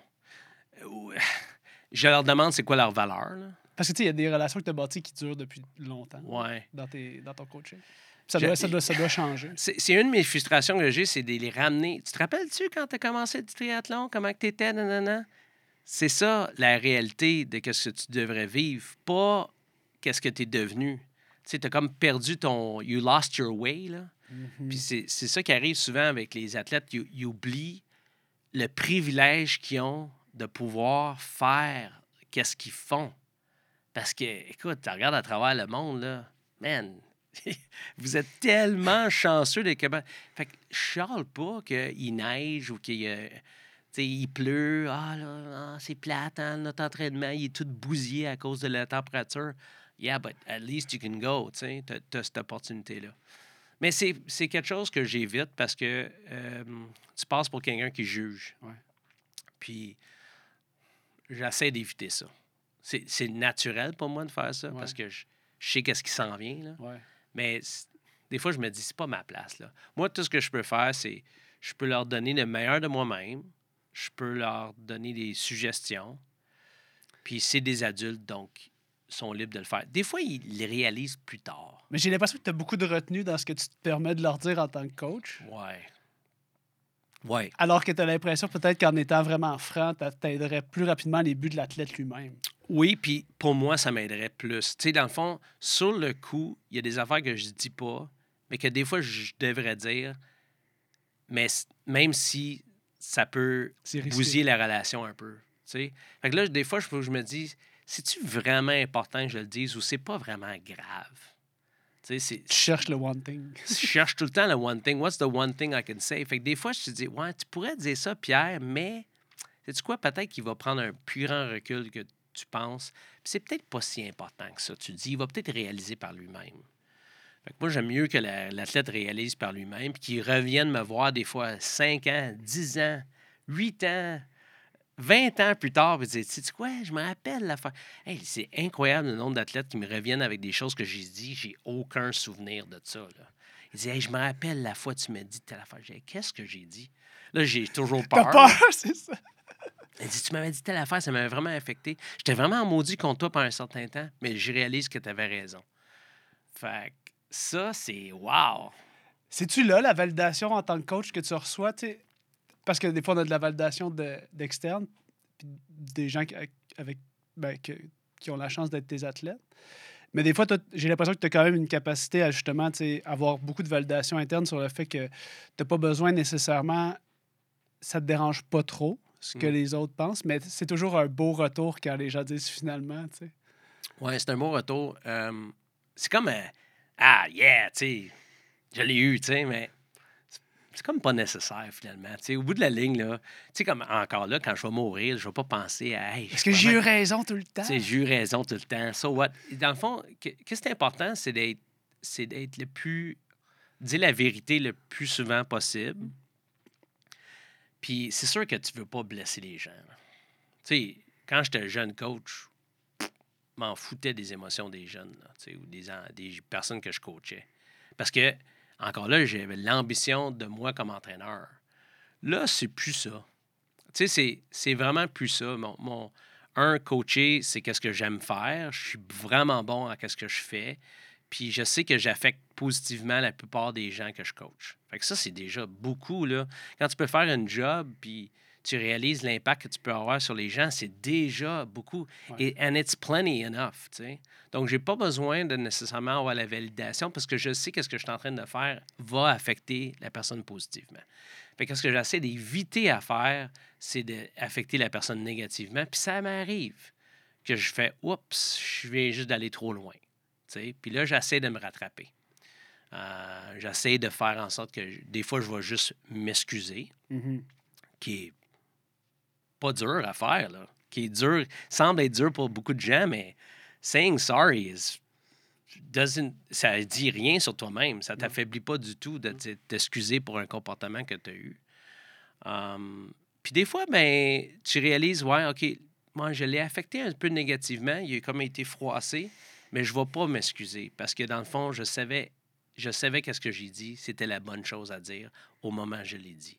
Puis souvent, c'est, le positif revient après, tu sais. Mais ça, c'est encore là, faut pas que tu- ton ego prenne la place. Ouais. C'est dur pour un entraîneur de ne pas avoir d'ego. Est-ce que c'est quelque chose que euh, l'écoute, là, on en parlait un petit peu précédemment, l'écoute à travers les 242 épisodes de podcast? ouais. Parce que moi, j'ai l'impression que je, comme, je, je démarre cette, euh, ce, ce- journey-là, ce, ce voyage-là de- du podcast. Puis un des objectifs que, que je me suis donné, c'est d'améliorer mon écoute puis d'être capable d'être meilleur euh, dans une entrevue là, aussi euh, narcissique que ça puisse paraître. J'avais l'impression que de développer. il y a des- Ma question pour toi, c'est est-ce que tu as évolué ta manière de coacher à travers cette écoute-là que tu as dû avoir dans tes 242 épisodes de podcast? Oui, parce que souvent, j'interrompais la, la personne qui parlait parce que j'avais hâte de dire ce que je voulais dire. Je t'en rejoins un petit peu là-dessus. C'est ça. C'est dur quand tu as une idée, puis tu as hâte de le dire, de laisser la personne finir sa phrase ou qu'est-ce qu'il est en train de compter. Ouais. Hum, ça, c'est mon grand défi parce que je je suis pas comme ça. Je suis une personne qui a. Quand j'ai une idée, j'ai goût d'en parler. Quand j'ai goût de dire quelque chose, j'ai goût de dire. Quand j'ai une joke à faire, j'ai une joke à faire. C'est là que ça se passe. Parce que, tu sais, quand tu es un bon humoriste, Ouais. euh, le punchline est vraiment important. Le timing est vraiment important. fait que, tu sais, comme cinq minutes plus tard, la joke, elle sera plus bonne. fait que faut que tu le dises. Fait que mon grand défi, c'est tout le temps d'être capable de, de vraiment juste reculer puis juste laisser la personne prendre la place. C'est quelque chose que j'ai j'ai été de meilleur en meilleur à faire. Puis aussi, avec mes collègues, j'ai eu des collègues de podcast, c'est de leur laisser de la place, laisser le temps de poser la question à la personne Mhm. Avant que moi, je pose la question à la personne. Fait que, euh, On est habitué de faire un genre de, de joute, ouais, de combat. ouais, le, ouais, le, ben, ben, l'escrime, c'est ça, là, c'est ça. Puis, euh, fait que là, mon, mon réflexe, c'est de de de pas avoir de temps mort. là. Ouais, exact. Mais euh, mon beau-père, qui a 92 ans, qui est encore en vie, lui, quand il pose une question, il prend une pause, man, qui est tellement inconfortable. Oui, mais en même temps, en même temps, tu deviens au bout de ton siège dans le sens que ça contribue à l'écoute que tu vas lui offrir parce que tu es comme, man, il a tellement réfléchi à sa réponse. ouais. Faut que, je, faut, faut que je me ferme, là, tu sais, dans le sens, faut pas que je parle. Là, il- La personne qu'on a appris le plus de ça, c'était notre deuxième Nicolas, que lui, il a vraiment la misère avec le punchline, tu sais. Hey, arrive à la fin de ton histoire, Chris, tu vas-tu le dire? Puis moi, puis Lynn, là, on- quand il commence à compter son histoire, ben on, on sait là, où ce que ça en va, puis on sait, ben, OK, comment, comment ça finit, là, finalement, là, la fille, tu l'as-tu rencontrée ou pas rencontrée? Ah ouais, là. Fait que, euh, ben ça, c'est mon sens de compter une histoire est toujours dans ce sens-là. Je dis, garde, vas- arrive au bout parce que oui, c'est le fun, les détails, mais des fois, les gens n'ont pas besoin de savoir tous les détails avant d'arriver au punch. Fait que, euh, ouais, ça, c'est. Mais, tu sais, une, une partie d'être un bon entrepreneur, ou une bonne personne, en- une bonne, un bon humain, c'est de savoir c'est quoi ses faiblesses. Là. Et le self-awareness est tellement le- l'affaire la plus importante que les humains, en- surtout en Amérique du Nord, à cause de tout le stress qu'on vit, là, parce que les gens, ils- on en vit beaucoup de stress, my God, c'est fou. Là. On, est, on est bombardé avec l'information constante, puis être devoir, être performant, puis ponctuel. C'est. C'est c'est vraiment dur de prendre son temps, puis prendre un recul, puis d'être self-aware sur nos, nos forces puis nos faiblesses. Fait que c'est ça que je fais. J'essaie de tout le temps faire ça. J'ai- J'ai-tu été correct dans cette situation-là? Et c'est ça qui a fait de notre relation, moi et Lynn, ça va faire 26 ans qu'on est ensemble. Ça a été commencé, parce qu'on a bousillé d'autres relations avant, mais ça a été commencé sur cette prémisse-là, d'être capable de se, de se dire, OK, là, on a, on a une discussion qui va pas bien, là. Mhm.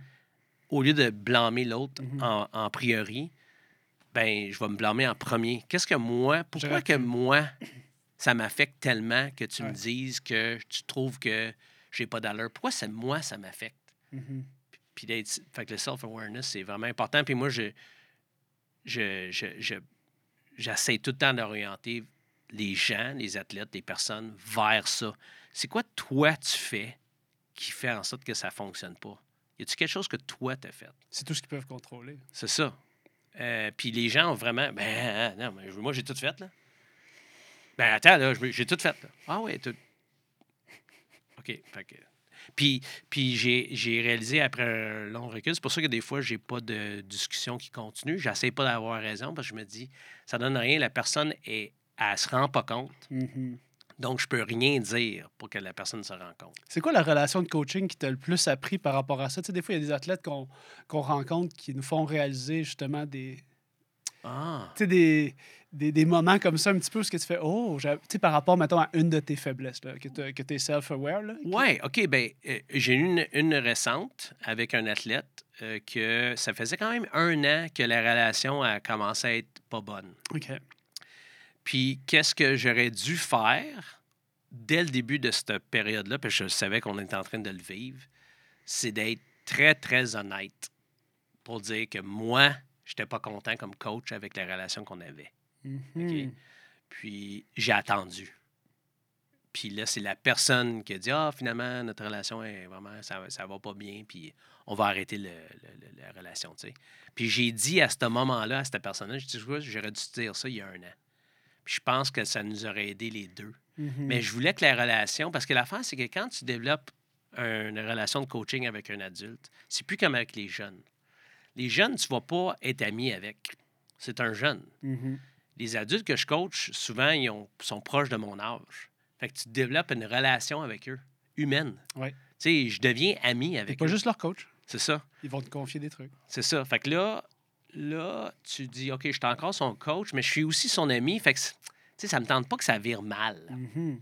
Mais finalement, ça vire mal. Parce que tu aurais dû arrêter l'affaire tout de suite. Tu sais quoi? Avant que ça, ça vienne inconfortable, je pense qu'on. Soit que tu. Soit qu'on fait, on fait un ajustement, soit qu'on. Ou on, on prend un recul. tu sais. Ouais. Puis, veux, veux pas, tu es dans une business, fait que là, tu, tu veux quand même. Garder tes athlètes. Tu veux quand même garder tes athlètes, mais en même temps, tu réalises que garder tes À athlètes tout prix. euh. à tout prix, c'est vraiment pas une bonne solution. Puis c'est pas bon pour toi en premier comme entraîneur. C'est ça, je veux dire. je dis tout le temps à mes athlètes, moi je suis vraiment égoïste. Là. Moi, il faut vraiment que moi je sois le premier dans toute la relation qui a du fun. Mais c'est particulier, ce, ce paradoxe-là, entre le fait de se mettre en premier dans ses priorités pour réussir à être au service des autres. Ouais.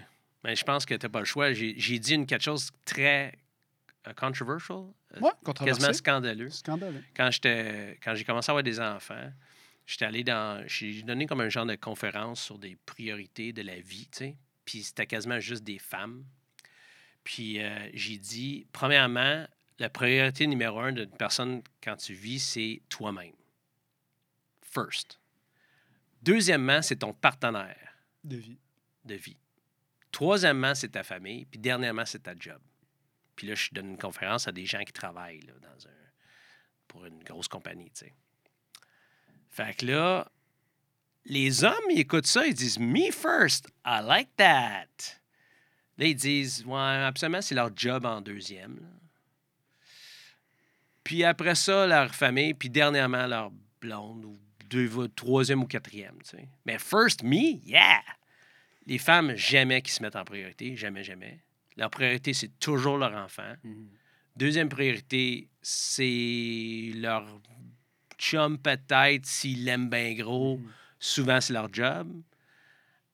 Après ça, c'est peut-être le chum, mais souvent, c'est pas ça non plus. Puis, dernièrement, c'est eux. Fait que les autres sont à l'envers de Dans- ce que moi je Mhm. dis. sais. Fait que là, je disais, ben ouais, mais premièrement, il faut que tu t'aimes.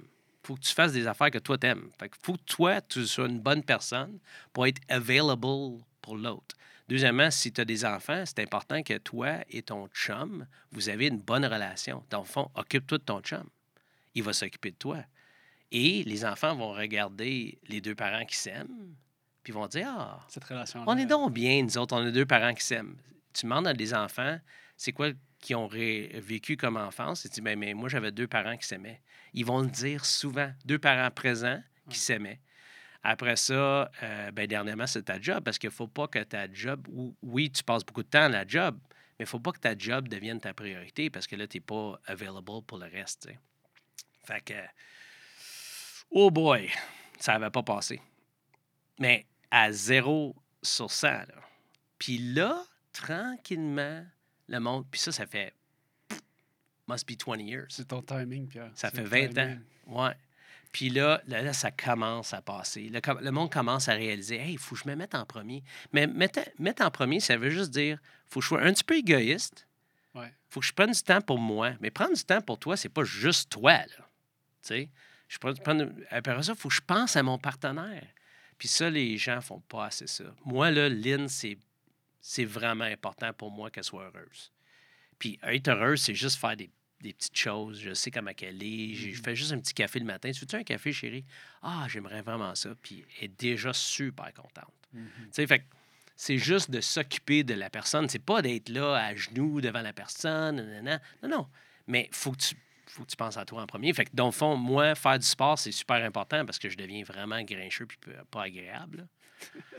puis après ça, ben, c'est qu'une fois j'ai fait mon sport, mais I'm available for the rest. Puis nos enfants ont toujours passé en troisième, puis les mondes disaient Ah, tes enfants passent en troisième? Oui. C'est pas que c'est pas une priorité. Non, c'est juste troisième. Fait que là, mais demande à mes enfants s'ils ont vécu une belle enfance, puis je te garantis à 100% qu'ils vont dire oui.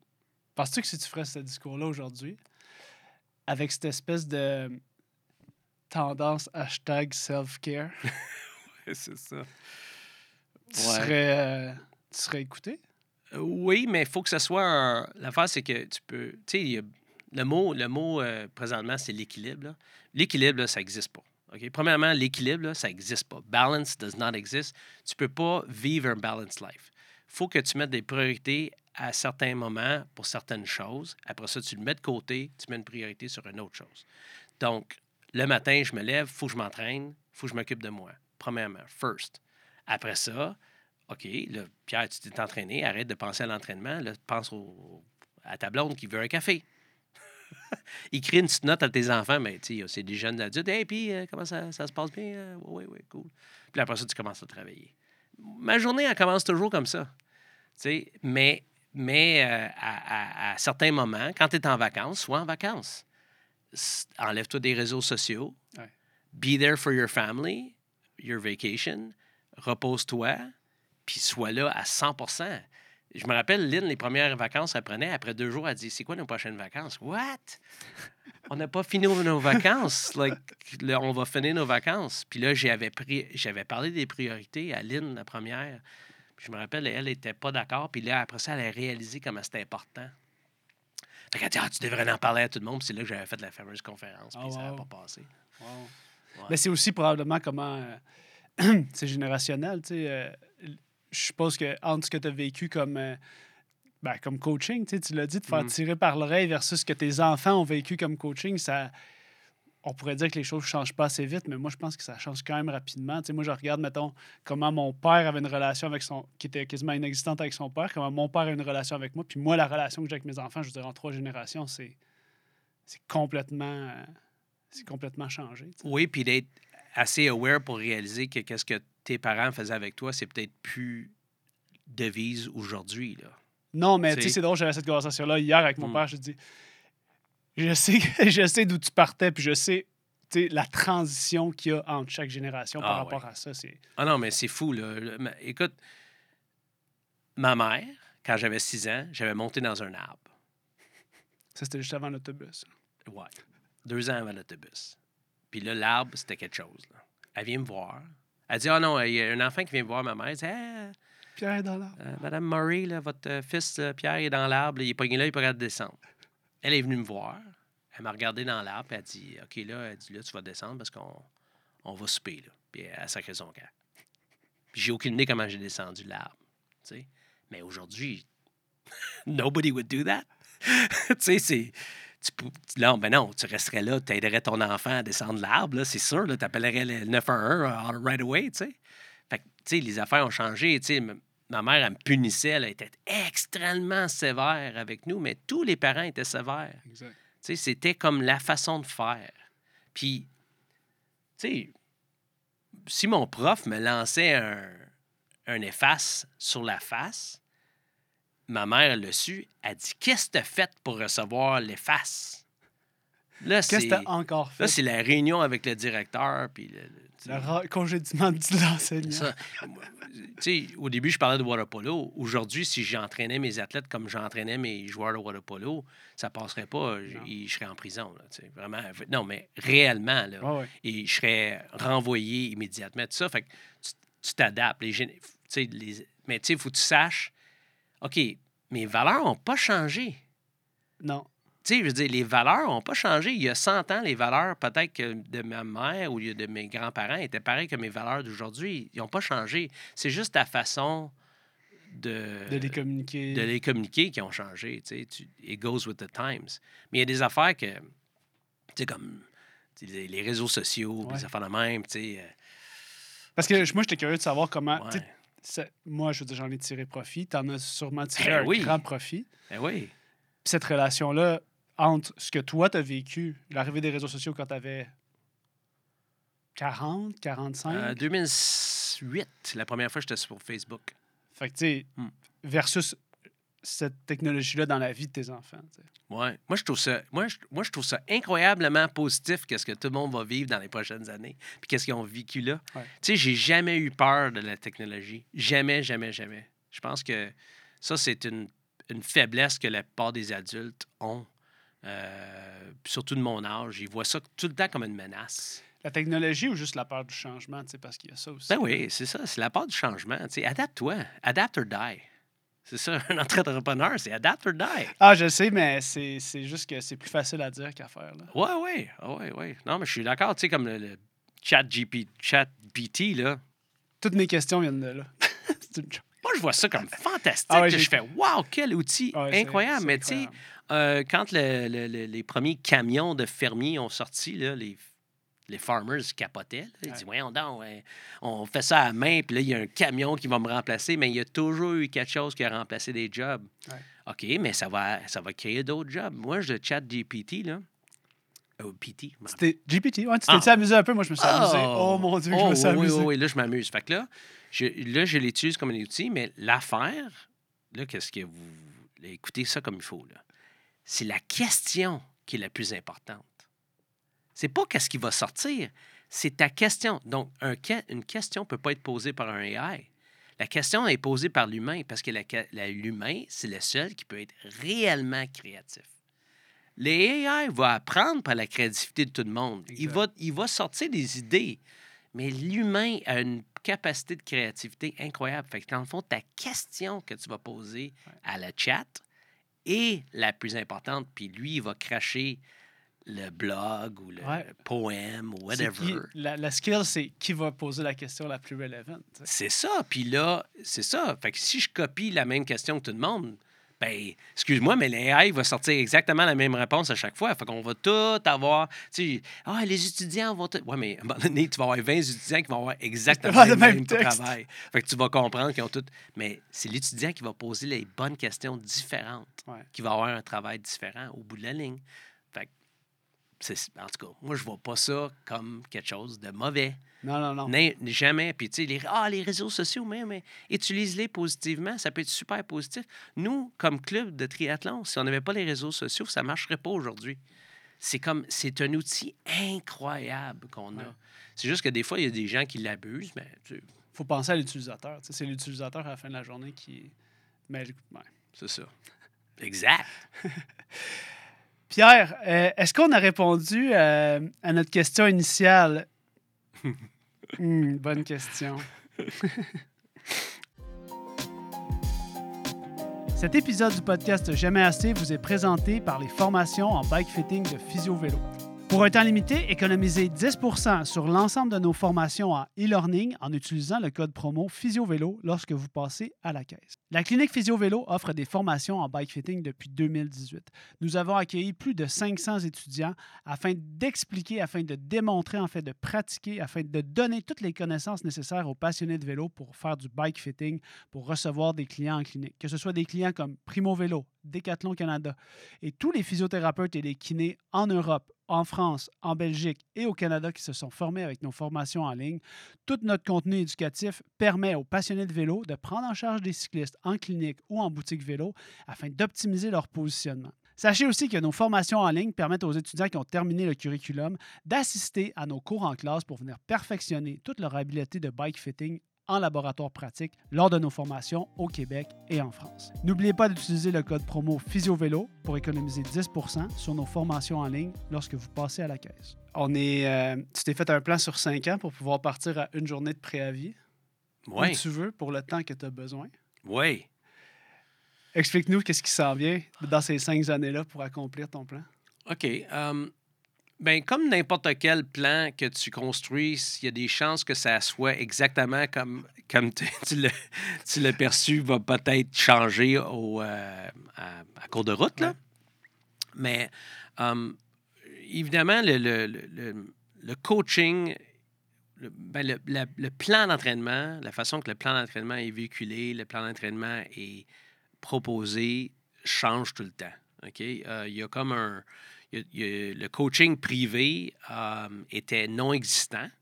Et là, est devenu très, très à la mode. Et euh, là, après un certain nombre d'années, moi, j'ai vu qu'il y a comme un, le coaching privé, comme on la connaît présentement, est en train de changer. OK?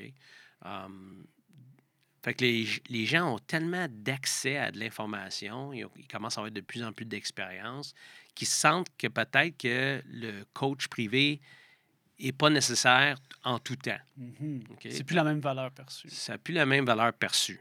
Elle a autant de valeur qu'elle devrait l'être, mais elle n'est pas perçue de la même façon. Euh, moi, depuis un certain temps, je, je propose des plans qui sont spécifiques à des événements ou des plans sur 12 semaines ou de 20 semaines que les gens peuvent appliquer dans leur plan d'entraînement et puis suivre. Évidemment, il n'y a pas de flexibilité dans le sens que, vu que tu n'as pas un coaching privé, si après deux semaines tu te blesses, mais tu ne peux pas vraiment faire un changement puis tout ça. Mais tu peux toujours décider, mais je veux, je vais prendre un autre plan. Ça s'en va vers ça. Euh, moi, je prédis que dans les prochaines années, euh, les, les coachs qui vont réussir, c'est les coachs qui vont avoir trouvé une façon de personnaliser les plans au maximum possible, donner les bonnes informations, faire un suivi justement sur les podcasts ou les, le, le Zoom, ou en tout cas un suivi global sur les questions que les athlètes peuvent avoir, Mhm. puis qui va réussir à attirer le plus euh, de personnes possible vers leur façon de faire, vers leurs produits qu'ils vendent. OK?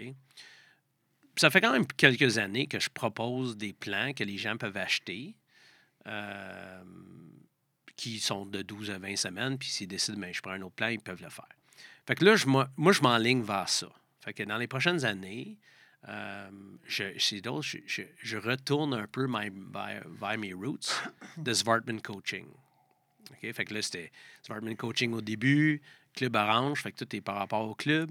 Là, je reviens à Svartman Coaching. Fait que là, euh, j'essaie d'utiliser toutes mes années d'expérience pour pouvoir offrir un produit que les gens vont dire Hey, tu sais quoi, ça, c'est un, un produit vraiment clé en main Mhm. où ce que j'ai toute l'information que j'ai besoin d'avoir. La plupart des questions que je vais avoir vont être répondues dans le plan à, à travers des, euh, des vidéos, des blogs ou des textes ou des choses comme ça, ou à travers peut-être un, un lien vers un podcast. Fait que tout le contenu que je suis en train de créer va servir à envelopper ces plans spécifiques-là. Fait que là, est-ce qu'on voit une, une plateforme où la communauté va se rejoindre, plus du coaching individuel très euh, adaptable? Oui, exactement. Puis, puis plus spécifique vers des, dans des certains événements. Fait que tous mes plans dans le futur, ça va être les plans pour 2023, les plans pour 2024, les plans pour 2025, pour un, une épreuve spécifique. Fait que là, je suis en train de travailler là-dessus sur des marathons, des triathlons, des Ironman, des ultra-runs, des choses comme ça. Je suis en train de préparer plein de, de- de- plans comme ça, puis j'ajoute du contenu dans les plans au fur et à mesure. Tu sais, c'est cinq ans, mais j'ai du temps. Tu sais, dans tous les projets que j'ai eus, je me suis jamais vraiment donné un temps limite. Je dis, dans cinq ans, ça serait bien. Si ça prend trois, parfait. Si ça prend dix, ça prendra dix. Um, mais en attendant, mais je mets une priorité, je mets du temps là-dessus. Fait que là, je reviens vers un, un contenu qui est Svartman Coaching. Euh, tu un- un- un- une chaîne YouTube là-dessus. Le podcast qui s'appelle Le Défi va. J'ai fait six épisodes, mais là, ça va revenir, mais ça va être vraiment orienté vers l'athlète d'endurance, puis les informations qu'il a besoin d'avoir pour bien réussir ces choses. Et puis, euh, accès vers les, les blogs, des choses comme ça. Fait que, tu sais, tout, tout ce que je vais faire dans les prochaines années va être orienté vers ces, ces athlètes-là, adultes, qui veulent faire des épreuves, qui veulent faire des défis, mais de la bonne façon, parce que il y a, y a tellement d'informations là-dessus qui sont véhiculées par des athlètes qui deviennent des coachs. Là. Ça, ça c'est correct si tu es comme lui ou comme elle. Mais tu sais, je me rappelle quand je coachais, je coachais uniquement comme moi, comme moi je m'entraînais, comme je vivais mon entraînement. Exact. Euh, là, je coach pour le bien des athlètes. Euh, je m'adapte à l'athlète que j'ai devant moi. Mhm. Tu sais, je fais pas, ben voici mon plan, tu t'arrangeras avec. Non, non, non, non, non. non, je fais pas ça. Je, je m'adapte. Donc, euh, j'ai des. De plus en plus, il va y avoir des plans pour des femmes en ménopause. Ça, c'est c'est vraiment important. Puis, je suis un gars, fait qu'il va falloir que j'apprenne beaucoup des femmes euh, par rapport à ça, qu'est-ce qu'ils vivent, Mhm. sais, pour que je puisse adapter les plans par rapport à ça. Um, fait que là, j'ai l'intention de totalement de faire des podcasts euh, éventuellement avec des avec une femme ou des femmes en ménopause, puis qu'est-ce qu'ils vivent, puis leur poser des questions, puis pour enlever tout- les tabous là, par rapport à ça. euh, 100 Nous, les, les, les femmes nous en parlent en clinique ici. Puis ceux qui nous en parlent, c'est probablement une minorité Ouais. par rapport à ceux qui le vivent réellement. Puis j'ai beaucoup de femmes qui m'ont reflété. Puis tu sais, ceux qui se sont confiés à moi, c'est peut-être bien différent de mes- toutes mes collègues féminines là, versus Ouais. la confidence. Là. Ouais. Mais tu sais, ça semble être un défi, euh, un défi euh, pour certaines, là, peut-être pas tout le monde, mais ouais. un défi euh, assez grand là, à, à surmonter le niveau d'énergie. tu sais, Tout ça, c'est, c'est des discussions que, que j'écoutais, mais que- auxquelles j'avais, j'étais pas capable de, de relate. Mais j'étais comme, OK, non, c'est vraiment, c'est incroyable que tu. Je pense que c'est une. En plus d'être une, une grosse opportunité, je pense que tu vas rendre service à bien du monde en faisant ça. là. Ben, ça, ça vient avec euh, la moyenne d'âge des athlètes que je coach qui est rendue à 47 ans. Euh, ça, c'est la moyenne d'âge des athlètes que je coach. Donc, il y a des femmes là-dedans qui ont en haut de 47 ans. Puis, euh, tu sais, Lynn, elle a commencé sa première ménopause à 45 ans. Fait que, tu sais, je voyais qu'est-ce qu'elle vivait, puis je fais « Oh my God! » Au début, je trouvais ça drôle, là, mais à un moment donné, c'est pas drôle du tout. Mais c'est bien différent. Chaque femme est différente, elle vit différent. Il y a certaines uni- universal- universalités, en tout cas, un mot inventé Certaines choses universelles. ouais. universelles que les, qui vivent. Mais euh, moi, je pense que c'est ça. Fait que moi, je m'enligne vers justement ces gens-là qui veulent faire des épreuves, mais qui veulent avoir de la bonne information, quelqu'un qui est à l'écoute. Fait que, tu sais, là, moi, je suis. Ça fait plein, bien des années que je suis à l'écoute des athlètes, mais, mais là, je veux, je veux leur donner, les, les- faire des plans d'entraînement qui. Puis leur donner l'opportunité de faire des défis qu'ils ont le goût de faire, mais, mais avec le but premier pour la santé. Mhm. Tu sais, c'est. Ça serait facile pour moi de faire un plan d'entraînement uniquement sur la performance. Mais c'est très, très court terme. Tu veux que Moi, je veux que l'athlète continue pour le restant de sa vie. Tu sais, C'est ça que je veux. Là. Tu sais, Quand il commence à 40 ans, j'aimerais ça savoir qu'à 75 ans, il fait encore des épreuves d'endurance. Puis je pense que pour l'adulte, à la longévité de l'adulte, faire des épreuves d'endurance, c'est vraiment la façon de faire. C'est, tu sais, j'ai fait un podcast avec Pierre Lavoie récemment, puis il avait confirmé qu'est-ce que je pensais. Il dit il y a trois sports que les gens vont pouvoir faire en haut de 80 ans. C'est le ski de fond, le, vélo, puis euh, La la natation. Parce que c'est pas, c'est des sports qui ont, Non traumatique. ouais. qui n'ont pas de choc, Pas choc sur le corps. Donc, tu sais, moi je, moi, je comprends que c'est une réalité. Moi, je pense que mes plans d'entraînement vont servir à des gens de 70 ans et plus. Tu sais, moi, je pense qu'on va avoir du monde de 80 ans, à un moment donné, qui vont faire régulièrement des sports d'endurance. Ça va arriver. C'est peut-être pas dans ma, bon, dans ma vie, mais ça va arriver. là. Incroyable que tu prépares le terrain pour ça. C'est... Ouais. C'est tout à ton honneur. Pour vrai, je m'attendais pas à ce que tu m'expliques que tu t'en allais là. Puis je pense que c'est- le, entrepreneur mind. Ouais. ben, Ouais, Tu le vois venir. Oui, oui, c'est clair. Ben, ça, ça se voit parce que moi-même, tu sais, moi j'ai 57, je le répète souvent depuis le podcast. Là, mais j'ai- le problème, c'est que je suis entouré avec des gars de mon âge qui sont vraiment top shape. Ouais. Mais si je me compare à la population normale, I am a superhero athlete. Ouais, OK? Moi, je veux que les gens de mon âge réalisent Hey man, fais quelque chose là et ils se font dire tout le temps Non, non, regarde, c'est fini pour toi. Là. Là, ben, commence à marcher, puis ça va être correct, ça va être assez. Là. Ah ouais, OK, tu peux commencer à marcher, mais ça ne veut pas dire que ta carrière d'athlète est terminée à l'âge de 57 ans ou 60 ans. No way. C'est pas. le- L'exception de la, la règle, c'est plus un homme de 75 ans qui fait un marathon. Ça, c'est. Ça, ça semble ça, mais ça sera plus ça. Ça regarde juste les catégories d'âge de plus vieux dans les différentes courses.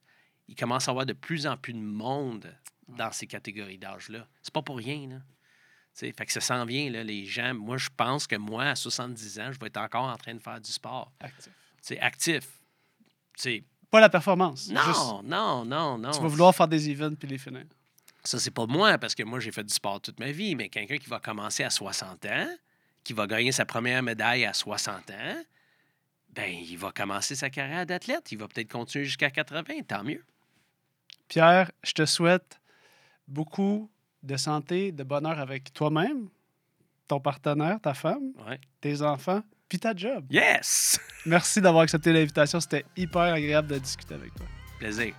Chers amis, merci de votre attention. N'oubliez pas de vous abonner ou de télécharger l'épisode. N'oubliez pas d'utiliser le code promo PhysioVélo sur toutes vos commandes futures avec les liens dans la description sous le podcast. On se voit dans le prochain épisode. À bientôt. Ciao.